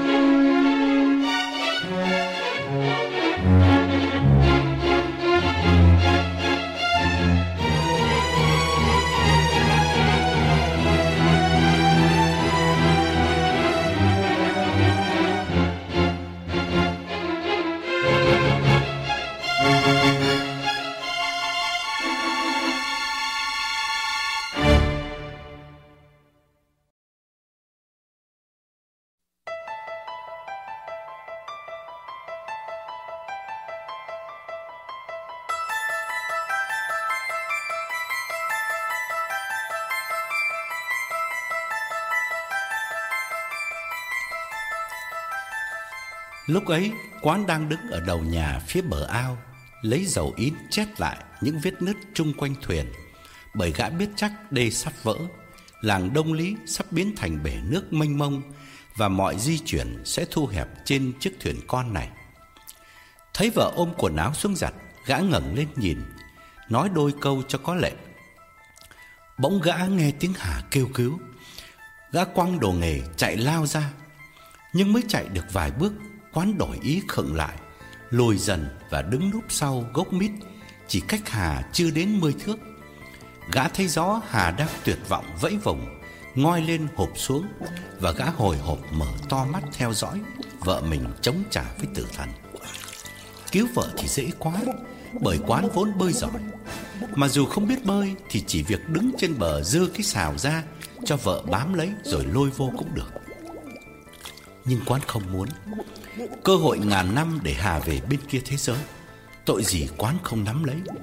Vợ chết quán sẽ lấy Giang Công khai và minh bạch. Bởi vậy quán cứ nép mình sau gốc mít Nín thở chờ đợi kết quả.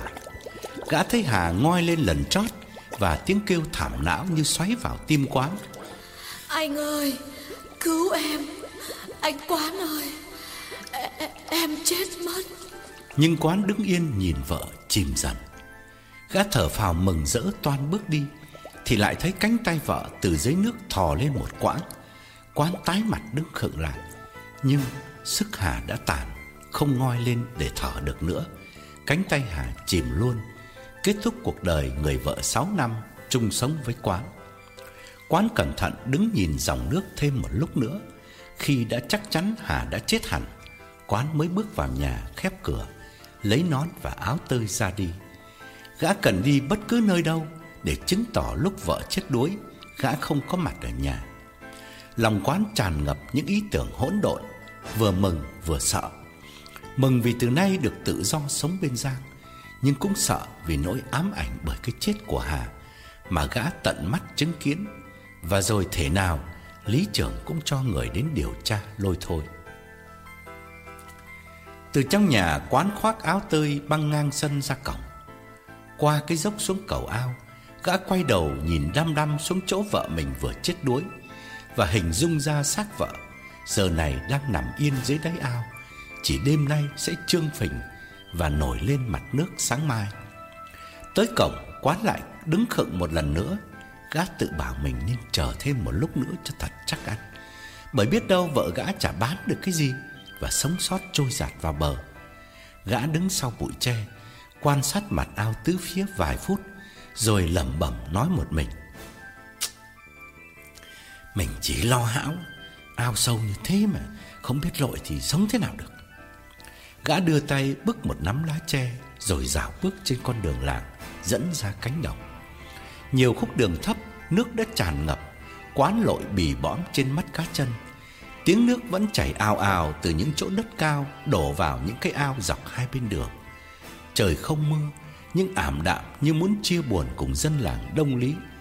Quán đi lang thang một lúc Rồi quyết định quay ngược trở lại, Ra phía chợ để thiên hạ nhìn thấy quán Càng đông càng tốt. Buổi tối, quán đeo cái giỏ lớn đựng khoai lang khô, Tay cầm cây đuốc tre trở về, Lên tiếng ngay từ cổng. Mình ơi, Hà ơi, Ra đỡ hộ anh cái này. Giang từ trên thềm bước xuống và nói ừ, Chị Hà không có nhà. Quán làm bộ ngạc nhiên hỏi lại Ơ hay đi đâu mà không có nhà? Giang đỡ cái túi cho quán và đáp Em có biết đâu Em vừa mới ở ngoài đê về mà Chả thấy chị đâu cả. Quán nhìn trời thở dài tỏ vẻ Ưu tư. Mưa to đến nơi rồi Không về kịp thì không khéo lại lại ướt hết mất thôi Chả biết có mang áo tơi hay không đấy Giang xách cái túi của quán vào bếp Vừa đi vừa hỏi. Cái gì mà nặng thế này anh? Quán vớ cái điếu cày ngồi xuống bậc cửa và đáp. Khoai lang phơi khô Anh sợ vài hôm nữa nước lên to Không mua bán gì được Thì có sẵn ở nhà mà ăn. Giang từ trong bếp nói vọng ra. Anh ra rửa chân tay rồi vào mà nghỉ Chờ em nấu cơm. Nấu xong thì chắc chị cũng về là vừa. Nghe câu nói Bất giác quán quay đầu nhìn ra phía cầu ao nơi xác vợ đang nằm dưới đáy. Gã ra giàn nước bên hông nhà bếp, nhúng khăn lau mặt, Rồi vào bếp nói bâng cua Lạ nhỉ Trời tối mịt rồi mà ấy đi đâu không biết nữa. Giang ngồi xổm Đẩy củi vào bếp Rồi quay lại đáp. Thì chắc cũng như anh Đi buôn đi bán gì đó. Ờ, Vì sợ mai kia lụt không có gì ăn. Thôi thôi anh lên nhà ăn ngồi nghỉ đi. Giang cứ nhắc quán lên nhà ngồi nghỉ Là vì cô sợ quán lại xông vào ôm cô và bất ngờ Hà trở về bắt gặp. Quán đứng thêm một chút rồi bỏ lên nhà. Nhưng bước vào gian giữa, Ngước nhìn lên bàn thờ, Gã lại quay ra ngay. Những ánh mắt vô tình trong mấy tấm hình trắng đen Của ông bà nội Và của bố mẹ quán Dường như vừa nghiêm khắc nhìn quán, Làm quán thấy sợn rợn. Gã xuống bếp bảo ra, Ôi, chả biết cô ấy đi đâu. Hay là để anh ờ, chạy sang nhà bố mẹ cô ấy xem ờ, có ở bên ấy không? Giang gạt đi. Anh vẽ chuyện. Chị đi đâu rồi cũng về mà. Có phải trẻ con đâu mà sợ lạc. Thôi ăn cơm đi. Rồi để phần cho chị ấy cũng được. Không phải chờ. Lời bàn của Giang không giúp quán giảm bớt nỗi ưu tư toát ra trong ánh mắt. Gã vào bếp Lấy khúc tre khô đốt lên làm đuốc Để sang nhà bố mẹ vợ tìm Hà. Giang ngạc nhiên lắm. Quán vốn không phải là người quá ân cần với vợ. Từ ngày gian díu với Giang Quán lại càng nhạt nhẽo với Hà hơn Chỉ dình chờ cơ hội ở một mình với Giang để gỡ gạc. Thế mà đêm nay Hà vắng nhà Chỉ có mình Giang trong căn nhà thanh thang Thì quán lại lơ là hẳn với Giang Để chỉ bận tâm về Hà. Giang vần nồi cơm xuống đống than Tay còn cầm đôi đũa cả Ngước lên hỏi quán. Anh đi thật đấy à? Quán gật đầu và lặng lẽ bước ra cửa. Nhưng vừa xuống sân Thì mưa bắt đầu nặng hạt Rồi sấm chớp lập lòe vang dậy liên tục Phụ họa với tiếng nước chảy ào ào Từ khu vườn cao đổ xuống ao. Cây đuốc tre mới cháy đã tắt ngấm. Quán đành quay lên thềm Rồi cứ đứng sát bên cây cột Trông ra phía bờ ao. Một lúc sau Giang từ dưới bếp bưng mâm cơm đơn giản lên Đặt ở chiếc bàn gỗ giữa nhà. Thấy quán đứng như pho tượng ngoài hiên Giang nói Em bảo mà Mưa to thế này thì làm sao mà chị Hà về được? Quán vẫn đứng yên Giang phải gắt. Thôi vào đi để em khép cửa. Mưa hắt quá. Bấy giờ quán mới lững thững bước vào. Mặt mũi phờ phạc như cái xác không hồn. Gã ngồi xuống chiếc ghế đối diện Giang. Giang ra khép hẳn cánh cửa lại Rồi vặn to ngọn đèn bên cạnh mâm cơm Và so đũa đưa cho quán. Mời anh xơi cơm. Ăn đi không thôi nguội hết anh à. Quán đỡ đôi đũa Mắt vẫn nặng chiếu ưu phiền Nhìn ra ngoài và than. Chả biết bà ấy đi đâu. Mưa thế này thì về làm sao được Không khéo đêm nay vỡ đề mất đấy. Giang và miếng cơm đầu tiên và bảo Ăn đi anh Lo thì cũng chả giải quyết được việc gì. Cứ ăn đi Em có để phần cơm và thức ăn cho chị rồi. Bỗng có tiếng lách cách ở cánh cửa ra vào đang khép kín. Quán giật mình suýt tách rơi đôi đũa. Gã quay ra sừng sốt hỏi Mình về đấy à? Rồi gã cứ ngồi yên Há mồm trố mắt nhìn chờ đợi. Giang thì vội đặt đũa bát Đứng dậy chạy ra mở cửa. Nhưng cô chưa tới cửa Thì cánh cửa gỗ nặng trịch Bỗng mở bung ra Đập mạnh vào tường Và luồng gió ùa thốc vào Đem theo làn nước mưa lạnh buốt. Giang đứng khựng lại giơ bàn tay che mặt Rồi thụt lùi mấy bước và hỏi Chị Hà về rồi đấy à? Không có tiếng trả lời. Ngọn đèn dầu thì đã tắt phụt Ngay từ lúc cánh cửa vừa bị gió đẩy bung ra. Giang đưa tay của quạng trở lại chỗ ngồi một tia chớp chói lòa soi rõ cả gian nhà. Không có ai ngoài quán và Giang. Quán dùng mình thấy mặt Giang trắng xanh dưới làn chớp Và tưởng tượng giữa lúc gió mưa bão bùng này, Vợ gã từ dưới ao lù lù đi lên đòi mạng. Gió vẫn thổi vù vù, Mưa vẫn hắt mạnh vô sâu tới chỗ quán đang ngồi, Bất động. Giang vừa lần túi tìm hộp diêm, Vừa nhắc bằng giọng hơi gay gắt. Anh ra đóng cửa lại đi. Chứ cứ ngồi chết cứng ở đây là thế nào? Quán vẫn ngồi chơ chơ như xác chết. Vì phút kinh hãi chưa tan hết Giang phải lên tiếng lần thứ hai Bằng giọng bực bội hơn. Ơ hay Đóng cửa cho em tắt đèn. Bấy giờ quán mới bừng tỉnh đứng lên. Gã xoay lưng bước lùi Để tránh gió thổi làn nước mưa thẳng vào mặt. Gã kéo cánh cửa Run rẩy cài then trong Rồi mò mẫm trở lại chỗ ngồi. Giang đánh diêm châm đèn Rồi thở phào nhìn quán mỉm cười. Cô thấy quán Lấm tấm ướt từ trên xuống dưới. Cô vội nhìn lại mình thì thấy cũng chả khác gì. Cô bảo Mưa thế này thì chắc chị Hà ngủ bên nhà hai bác Chứ về làm sao được? Quán không nói gì. Vợ gã đang nằm dưới đáy ao. Mưa hay bão thì cũng chả hề hấn gì nữa. Giang bưng bát cơm lên Nhưng lại đặt ngay xuống Và nghiêm mặt hỏi quán. Anh bị cảm hay sao thế? Coi cái mặt kìa Xanh mướt thế kìa. Quán gắng gượng nở nụ cười héo úa và xua tay. Không không không chả làm sao cả. Dứt lời gã vội bưng bát cơm lên Nhưng cổ họng đắng chát Nuốt không trôi. Giang lại nói Ăn xong á Em lấy lá trầu không hơ lửa đánh gió cho anh. Chắc là cảm lạnh rồi. Anh ngồi trong nhà mà còn bị cảm. Huống hồ chị Hà đi ngoài đường Nên ốm mất thôi. Quán bỏ dở bát cơm Lạng quạng đứng dậy vào buồng nằm Gã nói Ờ tự dưng thấy mệt quá Anh đi nghỉ trước đây. Vâng Anh đi nằm đi. Chốc nữa rồi em đánh gió cho. Chắc tại anh lo cho chị Hà quá Nên không ăn được chứ gì. Em đã nói là chị ngủ bên nhà bố mẹ chị Sáng mai chị về. Anh lo làm cái gì? Quán không nói gì Vói tay lấy cây đèn lớn từ lâu vẫn để trên bàn thờ Ít khi dùng tới. Gã châm lửa Bưng lại phía cái cửa nhỏ Ăn thông gian giữa với buồng ngủ. Gã nhận ra một điều là Từ lúc Hà chết đi, Bao nhiêu ham muốn xác thịt đối với Giang Đều biến mất. Giết vợ để thỏa mãn khát vọng với Giang, Nhưng vợ chết rồi Thì đam mê cũng không còn nữa. Nhìn cái giường có hai cái gối Mà sáng nay trong lúc nhàn rỗi, Hà đã xếp ngay ngắn Đặt trên chiếc chăn gấp làm tư Quán thấy sờn rợn trong lòng. Và lại hình dung ra vợ mình giờ này Đang nằm dưới đáy ao. Gã đặt cây đèn lên kệ đóng sát vách, Vặn nhỏ xuống, Rồi lên giường nằm. Mưa đã giảm hẳn, Chỉ còn nghe tiếng gió vù vù, Lách qua những tàu lá chuối, Rung lên phần phật. Riêng tiếng nước chảy ngoài vườn Đổ xuống ao Thì dường như mỗi lúc lại một lớn hơn Trong đêm vắng. Ở ngoài nhà, Giang vừa thu dọn vừa ngẫm nghĩ Đêm nay cô ngạc nhiên lắm. Bình thường hễ bất cứ lúc nào có cơ hội, Hai người gần nhau, Quán đều vồ vập, ôm ấp. Có hôm Giang đang say bột, Quán thấy Hà mang quần áo ra sau bếp tắm. Lập tức, Quán cũng chạy lao ra đầu nhà ôm chầm lấy Giang. Nói chung, hễ gỡ gạc được lúc nào Là quán không hề bỏ lỡ. Vậy mà hôm nay nhà chỉ có hai người từ chiều đến giờ, Thì quán hoàn toàn hờ hững. Thậm chí có lúc ngơ ngơ như người mất hồn. Thái độ ấy làm Giang rất buồn cười. Bởi vậy, rửa bát xong, Cô ra đầu nhà tắm rồi về thẳng buồng mình, Không thèm gặp quán nữa. Cô lại càng ngạc nhiên hơn Vì cô nằm mãi mà không thấy quán mò qua. Chả nhẽ quán đã chán cô rồi hay sao? Quá nửa đêm, Giang mệt mỏi tiếp đi, Giữa tiếng nước chảy đều đặn Từ vườn sau đổ xuống ao. Sáng hôm sau Giang thức dậy ra sân rửa mặt. Ngang qua buồng quán Cô ngó vào không thấy quán trong đó. Cô đứng trên thềm nhìn quanh Cũng chẳng thấy quán đâu. Tay cầm cái khăn mặt bằng vải thô Giang cất tiếng gọi lớn. Anh quán ơi! Anh quán!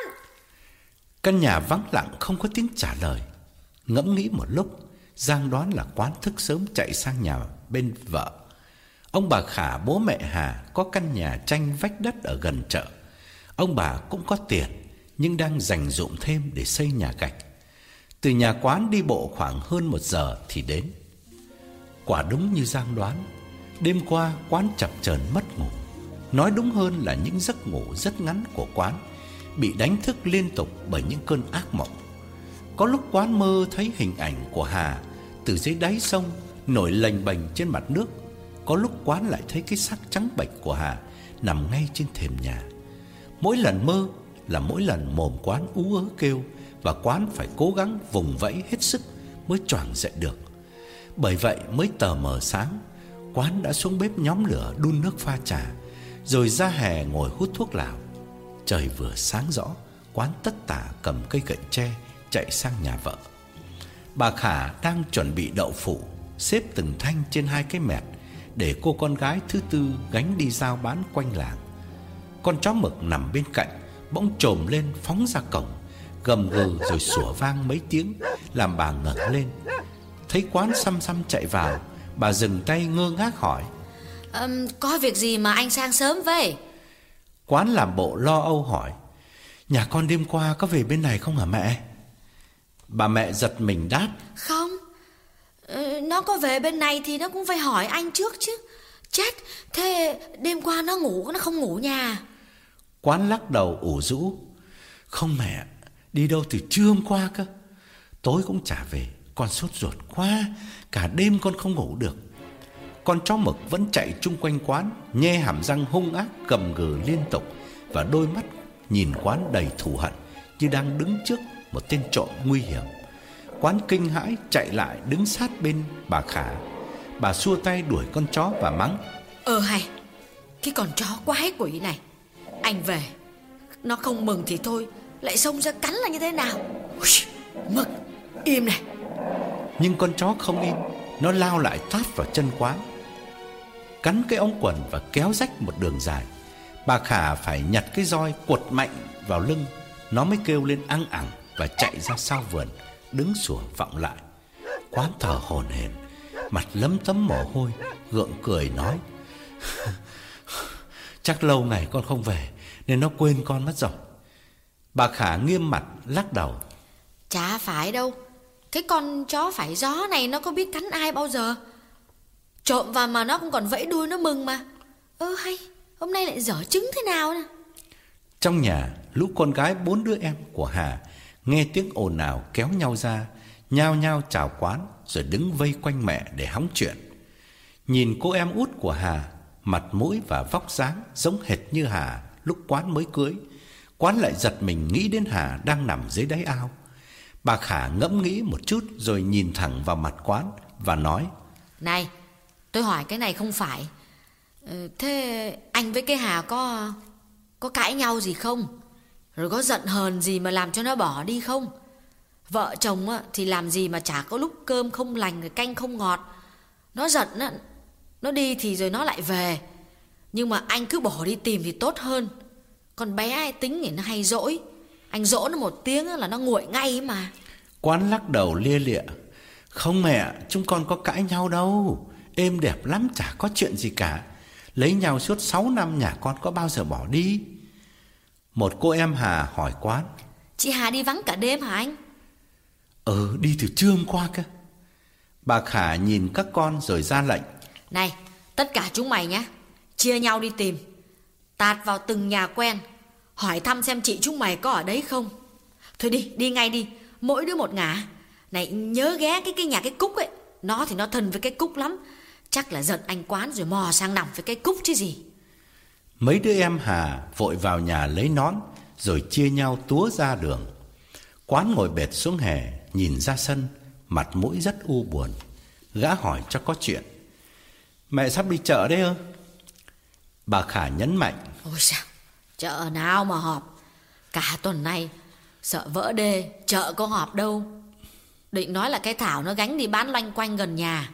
Ba bốn đứa chúng nó ngồi nhà Chả làm gì. Quán im lặng một chút rồi đứng dậy. Thôi con về đấy mẹ để con chạy sang ờ, mấy nhà hàng xóm Xem nhà con có ở bên ấy không. Con thì con nghĩ mãi, Chả thấy có điều gì để nhà con dặn. Thôi, con con con về mẹ nhé. Bà Khả theo quán ra tận cổng và dặn. Ừ thôi anh về đi. Ông nhà tôi ra ngoài đê. Chốc nữa ông về, Tôi bảo ông mới sang. Anh mà cần cái gì thì thì cho chúng tôi hay nhé Sai cái giang nó chạy đi. Qua đây báo tin, Anh khỏi phải đi. Quán chào mẹ vợ một lần nữa Rồi tất tả quay bước.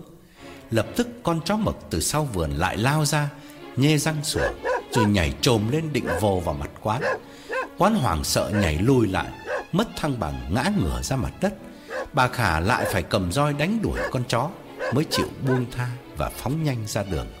Quán đứng dậy, phủi đít quần và nói, Con chó này hôm nay lạ thật. Thôi con về mẹ ơi. Quán ngượng ngùng bước đi Vì mơ hồ cảm thấy có cái gì khác lạ Ở con chó mực Mà vợ chồng quán đã nuôi đến mấy năm trong nhà. Chó chẳng bao giờ cắn chủ, Và dù xa cách đến bao lâu, Chó vẫn không quên chủ cũ. Chẳng hiểu tại sao hôm nay con chó khốn nạn này lại dở trứng, Tỏ ra cực kỳ thù hận đối với quán. Quán bẻ một nhánh tre khô làm roi, Rồi vừa bước đi, Vừa ngoái đầu trông lại để đề phòng. Sau lưng gã Tiếng bà Khả vừa cất lên mắng con chó Dường như để làm vui làm quán. Mực Về ngay Hỗn láo Dám cắm người nhà Mày chết với bà nhá. Về gần tới nhà quán tạt vào mấy gia đình hàng xóm Vào nhà nào gã cũng hỏi Nhà cháu có bên này không hả ba Dĩ nhiên câu trả lời đều giống nhau. Ai cũng ngạc nhiên không hiểu vợ quán đi đâu cả đêm Để quán phải đi tìm. Bà láng giềng bên kia bờ ao Vốn là bạn đồng trang lứa Cùng đi gặt lúa chung với mẹ quán Từ thuở chưa lấy chồng. Bây giờ ngồi nhà trông hai đứa cháu nội. Bà nhìn quán lưỡng lự một chút rồi bảo Này cậu ờ, cậu cứ nom ở dưới ao chưa? Nói dại nhá Nước nó đang lên to. Hôm kia kìa Thằng Đinh con ông Báu đi bắt cả cuống Lộn cổ xuống ao đấy. May mà người ta nom thấy vớt lên Chứ không thì làm gì còn. Quán gật đầu Bà nói phải Cảm ơn bà để để cháu chạy về ra bờ ao xem thế nào. Bà hàng xóm nói thêm. Mà mà cậu nhớ lại xem Cái hôm qua mở có xuống ao giặt rũ tắm rửa gì không? Nước đang lên to mà chảy mạnh lắm đấy. Tôi cứ dặn cái lũ nhà tôi là phải cẩn thận. Rồi bà đánh thức mấy đứa con Bảo chúng nó ra bờ ao Phụ với quán lùng kiếm. Thế là chỉ trong khoảnh khắc Bốn năm người đàn ông vác xào Vác gậy, Bì bõm lội xuống ao, Men theo quanh bờ, Lục soát kỹ lưỡng từng ngõ ngách, Vạch từng đám cỏ, từng bụi cây. Nắng vừa lên thì lại thêm mấy người hàng xóm nữa, Tò mò lao xuống phụ quán. Giang không xuống hẳn dưới nước, Nhưng cũng đi vòng quanh bờ cái ao rộng Chố mắt quan sát. Một lúc sau, ông Khả, Bố vợ quán cũng có mặt, Dẫn theo hai cô con gái em của Hà. Ông vừa từ ngoài đê về Nghe vợ kể không kịp rửa mặt Chạy vội qua đây. Thấy ông và hai con đi Con chó mực lập tức đi đầu Sang nhà quán. Hay nói đúng hơn là nó trở lại căn nhà xưa Trước khi Hà đón Giang vào. Nhìn thấy bố vợ Quán từ dưới nước lao lên Chạy lại đón ở gốc cây sung Lưng chừng dốc xuống cầu ao. Ông Khả lo lắng hỏi Chết, thế hôm qua nó vắng nhà từ lúc nào?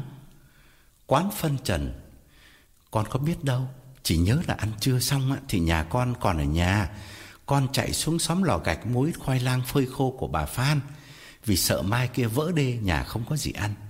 Buổi chiều con về thì không thấy nhà con ở nhà. Chỉ có cái giang vẫn xay bột dưới bếp. Con đoán là nhà con đi đong gạo dự trữ. Rồi con chờ mãi chả thấy, Cả đêm cũng không thấy về. Con lại tưởng là nhà con về bên bố mẹ. Quán đang nói dở câu Thì từ phía đầu nhà Cách chỗ quán đứng khoảng 10 bước. Tiếng chó cứ chu lên từng hồi thảm thiết Rồi đứa em gái Hà kêu thét lên. À, Bố ơi Anh Quán ơi Lại đây Chị Hà chết rồi. Mọi người giật mình lao tới Rồi những tiếng kêu sửng sốt Những tiếng than não nuột nhất loạt cất lên Là bởi vì mọi người vừa nhìn thấy Nằm sát trong bụi tre Có những nhánh nhỏ tỏa rộng Lá xanh vật vờ nổi trên mặt nước cái xác chết đã bắt đầu trương lên, Làm bật tung cả đốt áo Để lộ ra lớp da trắng bệch của Hà. Ông Khả nhảy tòm xuống, Kéo xác con gái ra. Quán cũng lao xuống, phụ bố vợ, Khiêng xác vợ lên bờ, Đặt trên thềm. Toán người lục tục kéo theo, Con chó mực theo sau cùng, Tiếp tục sủa vác như luyến tiếc là chục cũ Giang vào nhà, Lấy vội cái chiếu trải trên nền đất. Ông Khả và quán khiêng xác Hà đặt lên đó. Lập tức hai cô em quỳ xuống hai bên Và òa lên khóc tấm tức. Ôi chị ơi là chị. Sao chị nỡ bỏ chúng em đi chị ơi? Ông Khả vốn là người cứng rắn Từ lúc nhìn thấy xác con gái đầu lòng nổi trên mặt. Ông vẫn cắn răng che giấu nỗi thống khổ. Bây giờ thấy hai con vật vã Ông cầm lòng không được Cũng bật lên tiếng khóc tắc nghẹn Mọi người đứng súng lại chung quanh. Giang đưa mắt nhìn quán, Nhưng quán không ngó lại. Gã ngồi dưới chân Hà, Gục mặt trên đầu gối Và cũng cố gắng nhỏ vài giọt lệ Cho hù hợp với hoàn cảnh. Hàng xóm nghe tiếng khóc, Kéo sang mỗi lúc một đông. Ông Khả bảo Giang chạy về báo tin cho vợ ông biết, Rồi ông gạt nước mắt. Vào buồng của Hà, Cầm ra tấm chăn, Phủ lên người đứa con gái bạc mệnh. Hai cô em của Hà vừa gào khóc sướt mướt. Một cô Quỳ bên Hà đập bàn tay xuống đất Nấc lên từng hồi như sắp ngất đi. Cô kia thì ngồi bệt trên thềm Co hai chân lên gục đầu trên đầu gối Tóc xõa chấm mặt đất. Chị ơi sao mà già nồng nỗi này? Ông trời sao nỡ cướp mất chị thôi? Con chó mực đã thôi sủa Nằm tựa gốc cây cao trước thềm Thở hồng hộc như chia sẻ nỗi bi thương của gia chủ. Ông Khả lau nước mắt bảo quán. Anh nhờ ai chạy đi báo cho ông Lý biết? Mời ông Lý đến ngay để làm biên bản. Làm biên bản, làm giấy khai tử, Rồi mới chôn cất được. Một thanh niên hàng xóm nhanh miệng đáp, Để tôi đi cho. Anh ta vừa bước xuống sân, Thì từ ngoài cổng đã vang lên tiếng khóc náo loạn Mọi người trông ra thấy bà Khả Mẹ của Hà dẫn theo hai đứa con còn lại Cùng với Giang, Vội vã bước vào, Vừa đi vừa nức nở. Bà tiến lên thềm, Đám đông tránh ra nhường lối. Bà quỳ xuống ôm lấy xác con, Tức thì một dòng máu từ trong miệng Hà ứa ra. Bà Khả nghẹn ngào kêu lớn, Ôi, con ơi là con. Mẹ thương con biết là giường nào Mà sao con nỡ bỏ mẹ con ơi? Hà ơi, bố mẹ còn đây, Các em còn đây Mà sao con bỏ đi một mình, con ơi? Những lời kể lể thống thiết của bà Làm mọi người chung quanh không ngăn nổi dòng lệ. Quán thấy buốt nhói trong tim. Giây phút này, lòng gã cực kỳ hối hận, Bởi tuy không trực tiếp giết vợ, Nhưng gã đã cố ý để mặc cho vợ chết. Gã hối hận thật Vì những xúc động do người chung quanh đang tạo nên trong bầu không khí tang tóc. Ông Khả nhìn vợ và các con thở dài não nuột rồi ngồi xuống bậc thềm suy nghĩ. Một lúc sau, ông ngoắc quán lại và bảo: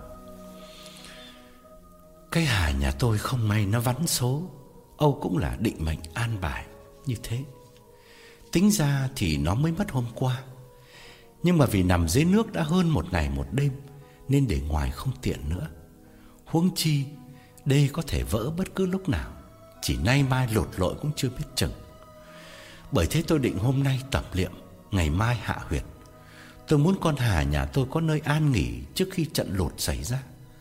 Bởi vì ờ, nói dại, Nếu đê vỡ thì làm thế nào mà chôn cất cho tử tế được? Anh thấy thế nào? Quán khoanh tay rơm rớm nước mắt đáp, Con con xin để bố quyết định. Giờ này con dối trí quá Chả biết làm gì nhờ bố mẹ định đoạt hộ con. Ông Khả gật đầu rồi đứng dậy nói vài lời cảm ơn những người hàng xóm tốt bụng đã giúp ông tìm xác con gái. Ông mời họ giải tán để tang gia lo công việc. Lập tức họ chào ông và đi ngay. Còn lại toàn người nhà. Ông trình bày ý định của ông rồi cắt đặt công tác khẩn cấp phải thực hiện trong ngày. Người thì đi mua quan tài, kẻ thì chạy đi thuê người đào huyệt các con ông thì may quần áo tang và sắm nhang đèn. Thương con gái đầu lòng, ông Khả muốn làm một đám tang trọng thể, có phường bát âm, có người khóc mướn, nhưng mưa gió vẫn cứ triển miên, chưa biết lúc nào đê vỡ, cho nên ông đành phiên phiến cho xong việc.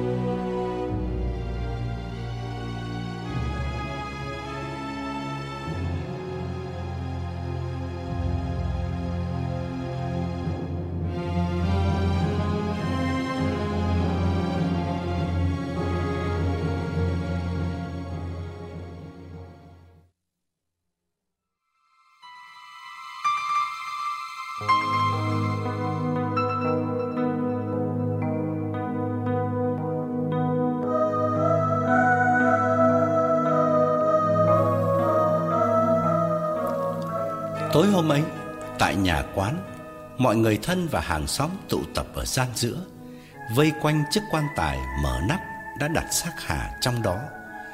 Những tiếng khóc ai oán liên tục vang lên. Bà Khả và bốn cô con gái vật vã trên nền nhà Nhiều lúc tưởng sắp chết ngất đi.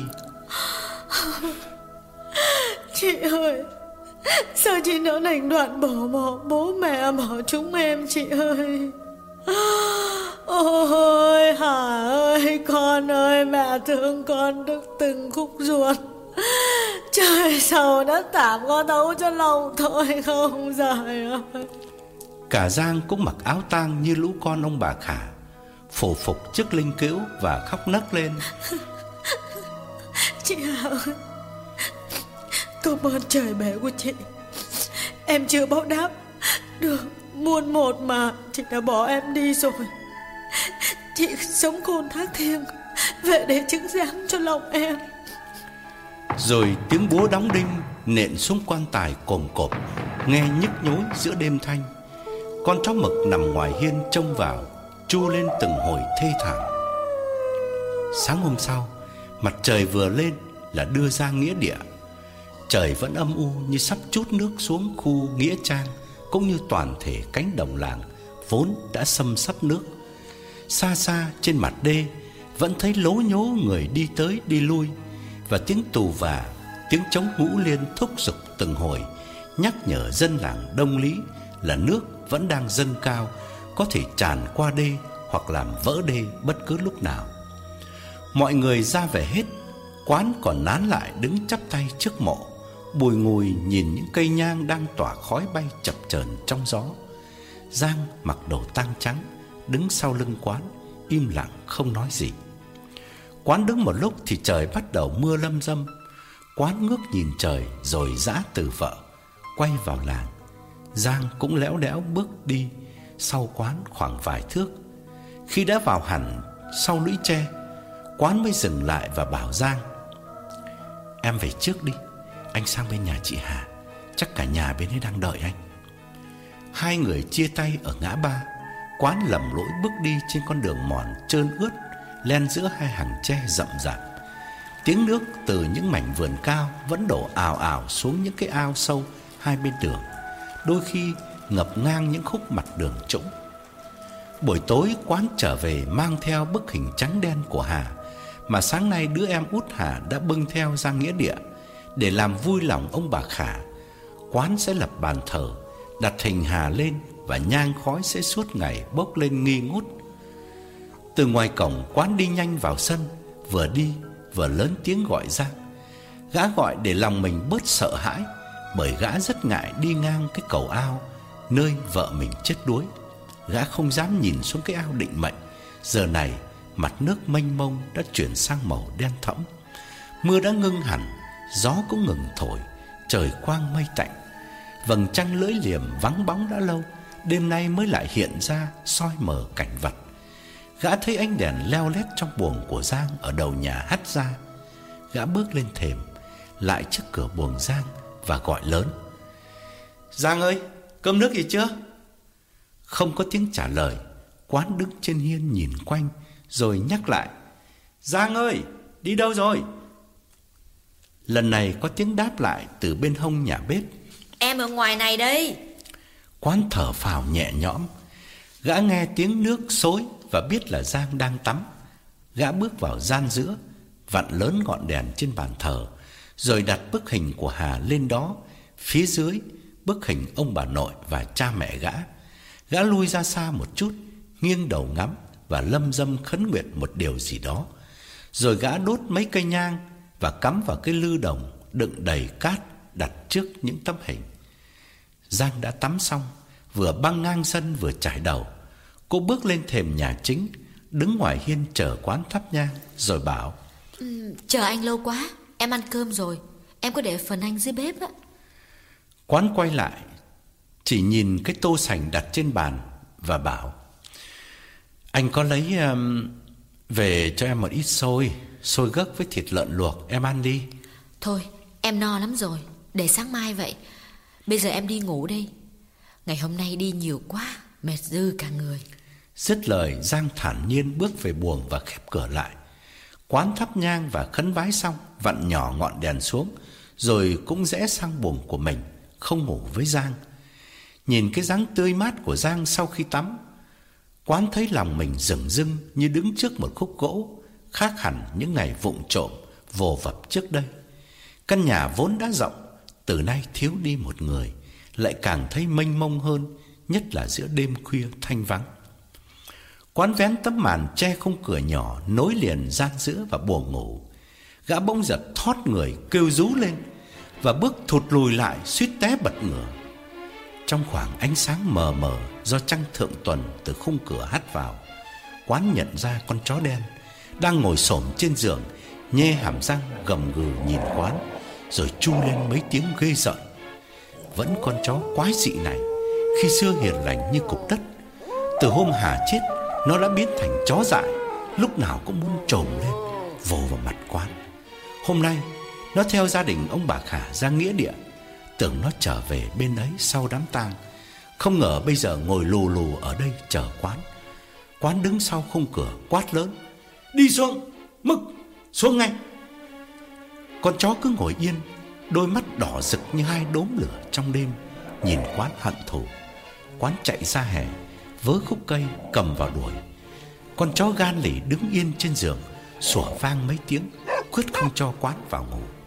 Quán tiếp tục đuổi, Con chó cứ ngồi, Nhê hàm răng trắng nhợn, Có mấy cái răng nanh, nhọn hoắt, Dường như vừa mới giải ra thêm. Quán giơ khúc cây và quát. Xuống, đi về nhà mày. Xuống. Mỗi lần quán quát là mỗi lần con chó chu lên. Quán đành liều. Lao tới giơ khúc cây, quật xuống.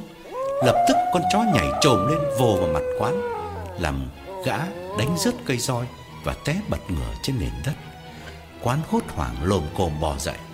Cũng may con chó không cắn. Nó nhảy lên giường và lại ngồi lăm lăm ở vị trí cũ.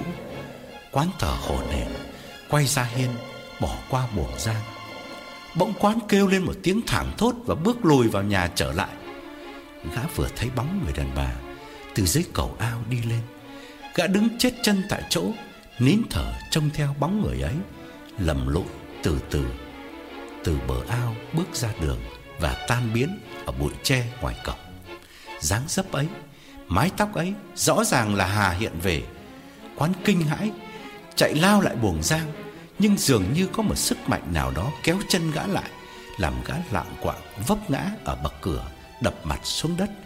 Gã vùng đứng dậy, phóng tới trước cửa buồng giang Đập cửa và gọi lớn, Giang ơi Giang ơi, mở cửa Mở cửa cho anh vào. Vừa gọi, quán vừa đăm đăm Quay nhìn ra sân, phía bờ ao, Nhưng không thấy gì nữa. Cánh cửa sau lưng quán từ từ mở Tiếng bản lề lâu ngày khô dầu Kêu lên ken két. Giang đứng giữa khung cửa hỏi quán. Anh không đi ngủ đi Còn sang đây làm cái gì? Chị Hà mới chết Anh về bên đó đi. Quán bước vào thở hổn hển đáp. Ghê quá em ơi Ghê quá anh vừa thấy ma. Ma đâu mà thấy? Làm gì có ma?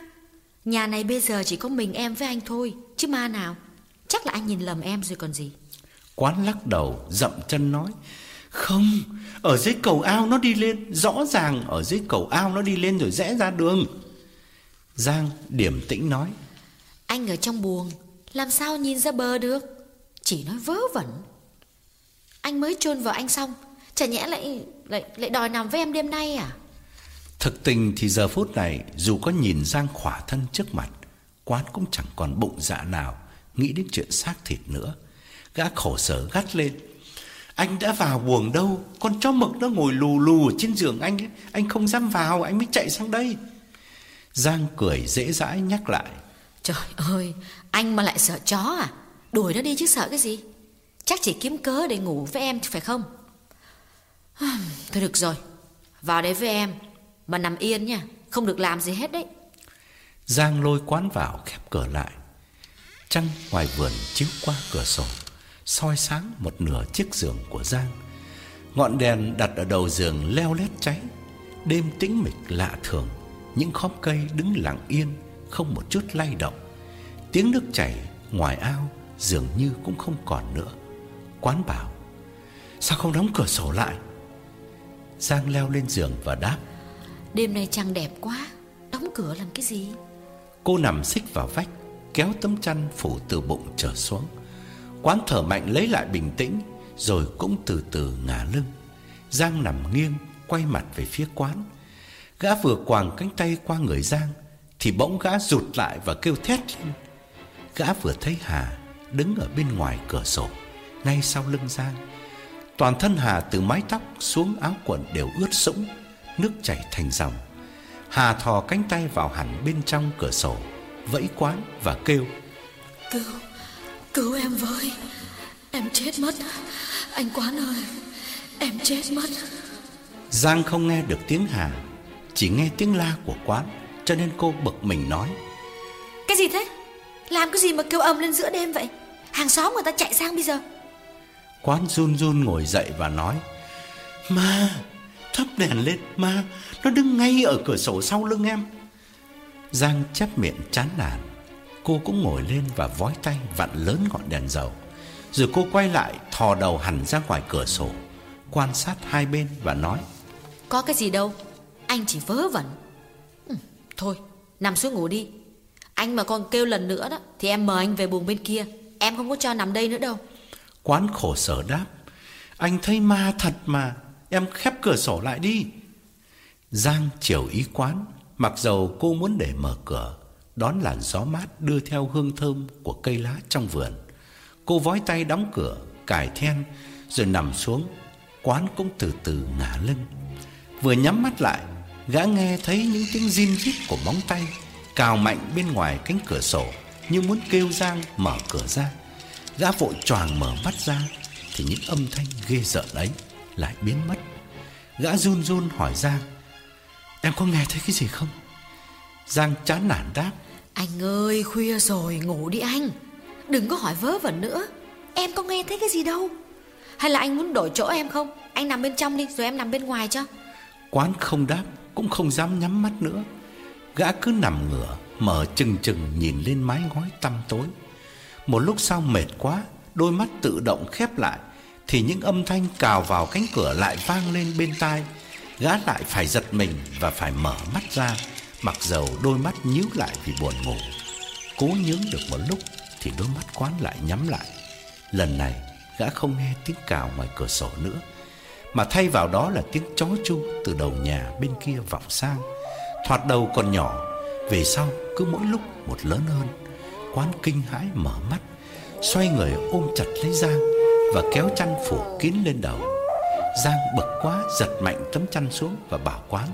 Thôi là anh về bên kia đi Để cho em ngủ. Quán ngóc đầu dậy Mếu máu đáp. Anh về làm sao được? Con chó nó đâu có cho anh lên giường. Từ nãy đến giờ em không nghe tiếng nó chu hay sao? Em có nghe cái gì đâu. Anh sang bên đó rồi anh đuổi nó đi chứ sợ cái gì. Quán khổ sở nói Anh không dám nằm một mình. Giang nghiêm nghị nhắc. Nếu mà muốn nằm ở đây Thì nằm yên cho em ngủ nghe chưa? Quán mệt mỏi nằm xuống Nhưng không dám nhắm mắt nữa Gã như người uống liều thuốc ngủ thật mạnh Mà phải cố cưỡng lại. Một lúc sau mệt mỏi quá Đôi mắt từ từ nhắm lại. Lập tức quán nghe văng vẳng Từ dưới ao đưa lên Tiếng kêu cứu của Hà Xa thăm thẳm Như từ cõi âm vọng lại. Ai cứu tôi với? Làng nước ơi Anh Quán ơi Cứu em Em chết mất anh ơi. Lẫn trong những tiếng thất thanh ấy có tiếng ừng ực của một người bị sặc nước, Vẫy vùng tuyệt vọng giữa dòng nước xoáy. Quán ngồi bật lên, Tựa lưng vào vách, Mồ hôi vã ra như tắm. Và từ phút đó, Gã không dám nằm xuống nữa. Bên cạnh gã, Giang đã ngủ say, Hơi thở đều đặn, Không hề biết chuyện gì Đang xảy ra chung quanh. Qua một đêm thức trắng, Hôm sau trời vừa hừng sáng Quán đã mệt mỏi bước ra hè. Gã lấm lét nhìn về phía bờ ao Nhưng cảnh vật hoàn toàn yên tĩnh. Tiếng nước chảy đã ngưng hẳn Và mực nước vừa rút xuống đến mấy gang. Theo kinh nghiệm bao nhiêu năm qua Thì nguy cơ nạn lụt chắc không còn nữa. Trời rất trong Và mặt trời đã lấp ló sau lũy tre Trước mặt hai bên ven đường. Quán ngồi ổ rũ trên hiên Giết thuốc lào liên tục. Một lúc sau, Giang lấy quần áo ra giàn nước tắm. Nét mặt cô hồng hào, tươi tỉnh, không một chút ưu tư sau cái chết của Hà. Quán nhìn theo, lòng hoàn toàn băng giá, không khơi nổi những khao khát của xác thịt vì bao nhiêu hoảng loạn đang dày vò tâm trí gã. Quán tựa đầu vào cột và nhớ lại tất cả những diễn tiến quái đản vừa xảy ra đêm hôm qua. Rõ ràng oan hồn của Hà đã hiện về, lúc thì thơ thần dưới cầu ao đi lên, khi thì có mặt ngay bên cửa sổ phòng Giang. Và ghê giận nhất là hồn ma đã nhập vào con chó đen, khiến nó trở thành hung ác, có thể cắn quán bất cứ lúc nào. Nghĩ tới con chó mực, quán đứng bật dậy, lấy cây gậy dài lăm lăm thủ trong tay, rồi tiến về phía buồng ngủ của mình. Gã đẩy hé cánh cửa nhìn vào, nhưng con chó đã biến mất, không còn trên giường nữa. Quán thở phào trở lại ngồi xuống chỗ cũ. Những cảnh tượng kinh hoàng này nếu cứ tiếp tục hàng đêm thì chỉ vài hôm nữa quán sẽ kiệt sức rồi cũng chết theo Hà mà thôi. Gã suy tính một lúc rồi lững thững ra giàn nước bàn chuyện với Giang. Vì Giang mà gã bỏ cho Hà chết, như vậy thì chắc chắn ở bên kia thế giới Hà đang thù Giang lắm. Cho nên mấu chốt vấn đề là phải giải quyết là Giang. Để như thế này không được. Chỉ mới một ngày một đêm mà quán đã cực kỳ suy nhược cả thể xác lẫn tinh thần. Gã mệt mỏi đến bên giàn nước, Giang đang ngồi xổm xúc miệng và rửa mặt, mái tóc dài cột phía sau bằng một sợi vải nhỏ. Quán u sầu nói: "Em ạ, anh nói thì em không tin, nhưng đêm qua chị Hà về, trắng đêm anh không ngủ được. Bà ấy về là vì anh với em có lỗi với bà ấy ngay từ lúc bà ấy còn sống. Anh thương em lắm, nhưng mình phải chấm dứt tình trạng này. Chứ nếu không thì có ngày ấy quật chết cả anh lẫn em. Giang ngước nhìn khuôn mặt hốc hác của quán, thấy rõ nét thẫn thờ trong ánh mắt, cô hỏi: "Ý anh muốn thế nào? Dứt tình với em phải không?" Quán gật đầu nhấn mạnh: "Chẳng những dứt tình mà em phải đi khỏi căn nhà này. Em còn ở đây, bà ấy còn về, anh sợ lắm rồi, sợ cho cả anh lẫn em." Giang đứng dậy quay bước vào sân, vừa đi vừa nói: "Em không đi đâu hết á. Em không thể ở với ai được. Em đã nói anh ngay từ ngày đầu rồi, ngay từ ngày chị Hà đưa em về đây là chỉ khi nào em bắt liên lạc được với họ hàng của em bên làng Phùng thì em mới quay về sống với chú em." Quán léo đẽo theo bên cạnh, nhăn nhó nói: "Nhưng cả năm nay em có chịu liên lạc về đâu?" Giang đang đi, đứng lại giữa sân nghiêm mặt nhìn quán nói: Những khi mà anh ôm em, nằm với em, anh có bao giờ nhắc em liên lạc về làng để gọi chú em sang đón em đâu. Rồi bây giờ muốn đuổi em, anh mới nghĩ ra điều đó. Anh nói thật đi, có lần anh lên huyện giao hàng, em nhờ anh gửi lá thư cho chú Cương. Anh ném đi phải không? Bây giờ anh lại bảo là em không chịu liên lạc. Quán tái mặt ú ớ phân trần, gã không ngờ con bé này thông minh quá, chuyện gì mờ ám đến đâu nó cũng biết. Gã lúng túng bảo: "Anh có gửi đi chứ, nhưng nhưng chắc là thư không đến." Giang bước lên thềm và nói: Em nhắc lại là em không có đi đâu cả. Chị Hà đưa em về đây, em cứ ở đây. Chỉ khi nào mà chú Cương em bên làng Phùng gọi về, em mới về. Gia đình em bây giờ đâu còn ai đâu. Còn có mỗi ông chú là họ hàng gần nhất. Chú em bảo em về thì em mới về. Quán đứng giữa sân ngẫm nghĩ rồi quyết định đi tắm, cạo râu, thay quần áo và lấy xe đạp lên đường. Gã nói với Giang là gã qua bên nhà bố mẹ Hà, nhưng kỳ thực gã sang thẳng làng Phùng để tìm gặp thân nhân của Giang, yêu cầu họ đón Giang về, chấm dứt mối tình bất chính đang gây ra bao nhiêu kinh sợ cho quán. Làng Đông Lý với làng Phùng tuy cùng tỉnh nhưng khác huyện, đường không xa nhưng nhiều khúc phải lội bộ vì không có lộ trình cho xe kéo hoặc ô tô, nhất là hai tuần nay mưa lũ cho nên tốt nhất là đi xe đạp. Buổi chiều quán đến chợ Phùng, rẽ vào hàng nước hỏi thăm. Người ta chỉ cho quán đến thẳng nhà ông Cương cách chợ không xa. Đó là căn nhà gạch còn tương đối mới và cách bài trí chứng tỏ chủ nhân cũng thuộc loại khá giả. Lúc quán đứng thập thò ngoài cổng, ông bà Cương đang ngồi trên chiếc chiếu hoa trải trên hè lót gạch đỏ. Ông hút thuốc lào, bà vừa nhai trầu vừa khâu vá. Người nhà mở cổng cho quán Quán tiến thẳng vào Dựng xe rồi cúi chào và lên tiếng Thưa cháu vô phép hỏi thăm ông Cương ạ Ông Phùng Văn Cương ạ Bà vợ mau miệng đáp thay chồng Cậu là ai vậy? Vâng, chúng tôi đây Quán mừng rỡ tiến lại gần nhưng vẫn đứng dưới sân Trước mặt hai người Gã hân hoan đáp Vâng thế thì may mắn quá. Thương bà Cháu ở mãi bên Đông Lý Huyện Phúc Thọ chứ không phải ở huyện này. Ông Cương gật gù lắng nghe. Bà Cương nhìn mồ hôi nhễ nhại trên mặt quán Tội nghiệp nói Ờ cậu cậu cậu cứ ngồi tạm đây đi. Đi xa chắc mỏi chân lắm hả Thế cậu tìm chúng tôi có cái việc gì không mà Mà mà, mà lặn lội vất vả thế? Quán đặt cái túi xuống bậc thềm Leo lên ngồi đối diện ông Cương. Bà Cương xích vào một chút Rồi quay nhìn xuống bếp gọi lớn. Chúng mày đâu? Lấy nước. Có khách đến chơi. Nhanh nhanh lên. Ông Cương đẩy cái điếu bát lại trước mặt quán rồi hỏi. Cậu từ bên ấy sang tìm chúng tôi ờ, chẳng hay có việc gì. Ông bỏ dở câu nói nhìn quán chờ đợi. Quán rít điếu thuốc lào rồi mới nhập đề thẳng Thưa cháu hỏi cái này có hơi đường đột. Ông bà bỏ quá cho ạ.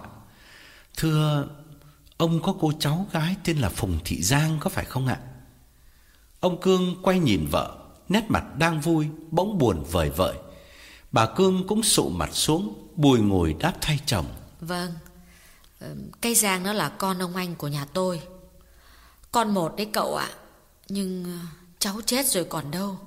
Chết gần một năm nay rồi. Quán đang nắm cái xe điếu trong tay, Giật mình buông rơi xuống chiếu Và trợn mắt hỏi lại. Bà bảo sao cơ? Cô Giang chết rồi. Sao lại thế được? Hay là hay là cháu nhầm cô Giang khác? Ông Cương giơ bàn tay ngăn lại và giải thích. Vâng Có thể cậu nhầm chăng? Chứ con bé Giang, con ông anh tôi Thì chết thật rồi. Chúng tôi chẳng muốn nhắc đến làm gì. Thảm lắm cậu ơi. Vợ chồng ông anh tôi Trời cho khá giả nhất nhì làng phòng này, Mà lại chỉ có mỗi một mình con Giang. Cách đây gần một năm, Có đám cướp vào nhà. Chúng nó ác quá cậu ơi, Giết sạch cả ba người, Vợ chồng ông anh tôi với con bé Giang. Khổ thân, Con bé nó chống cự thế nào không biết. Bị lũ cướp chúng nó chém Dụng cái đầu đứt lìa khỏi cổ. Quát lặng người chố mắt Hết nhìn ông Cương Rồi lại quay sang bà Cương Mồm gã há ra chứ không nói được lời nào nữa Khá lâu Gã mới lắp bắp hỏi lại Thật, thật không? Cô Giang, cô, cô, cô Giang bị chém mất đầu à? Sao lại như thế được? Bà Cương không thèm chú ý đến thái độ ngờ vực của quán Bà nói Thế, thế, thế, thế làm sao mà cậu biết ờ, cái cái Giang? Cậu quen ở đâu? Khổ thân con bé, mất sớm quá Cậu là người quen mà cậu không biết tin em nó chết rồi hay sao? Quán đập bàn tay xuống chiếu và nhấn mạnh từng chữ. Ông bà nói làm sao ấy chứ? Cô ấy đang ở với cháu, Phùng Thị Giang. Hiện bây giờ đang ở nhà cháu ở bên Đông Lý. Cô ấy không có chết đâu, cô ấy trốn bọn cướp mà. Trốn bọn cướp bỏ làng chạy sang bên nhà cháu. Bây giờ yên ổn rồi, nên cô ấy nhờ cháu sang thưa chuyện với ông bà, để ông bà sang đón cô ấy về. Ông Cương lau nước mắt rồi cười buồn. Thế thì cậu nhầm người khác đấy. Cái Giang cháu tôi thì làm gì còn. Nó mà còn sống thì năm nay nó vừa tròn 20. Dạo ấy giá nó bằng lòng lấy con dai quan đốc phòng. Ở luôn trên tỉnh thì đâu có chết. Quát lại gào lên. Nhưng mà cô ấy có chết đâu. Còn sống, hiện đang ở nhà cháu. Không tin không tin ông bà đi ngay với cháu về nhà cháu để gặp cô ấy Hai vợ chồng ông Cương lắc đầu nhìn nhau, Rồi bà Cương nói, Sống thế nào được mà sống Chúng nó chém rớt cái đầu xuống đất ấy Chính vợ chồng tôi nhặt, Đem chôn mà cậu bảo sống mà? Thôi thế này Chúng tôi mời cậu bớt ít uh, thì giờ Đi thăm mả vợ chồng ông anh nhà tôi với cháu Giang. Ba người chôn sát nhau. Nghĩa địa cũng gần đây thôi. Quán đứng ngay dậy vì tò mò. Gã hăm hở nói Vâng, vâng bác cho cháu đi ngay bây giờ. Cháu muốn nhìn thấy mả của cô Giang. Bà Cương cũng đứng lên và nói Vâng, cậu muốn đi ngay thì tôi đưa cậu đi. Bà Cương vào nhà lấy nón. Quán háo hức quá Đến độ quên cả chào tử giã ông Cương Quán bảo bà Cương ngồi lên yên sau xe đạp Để gã đưa đi cho nhanh.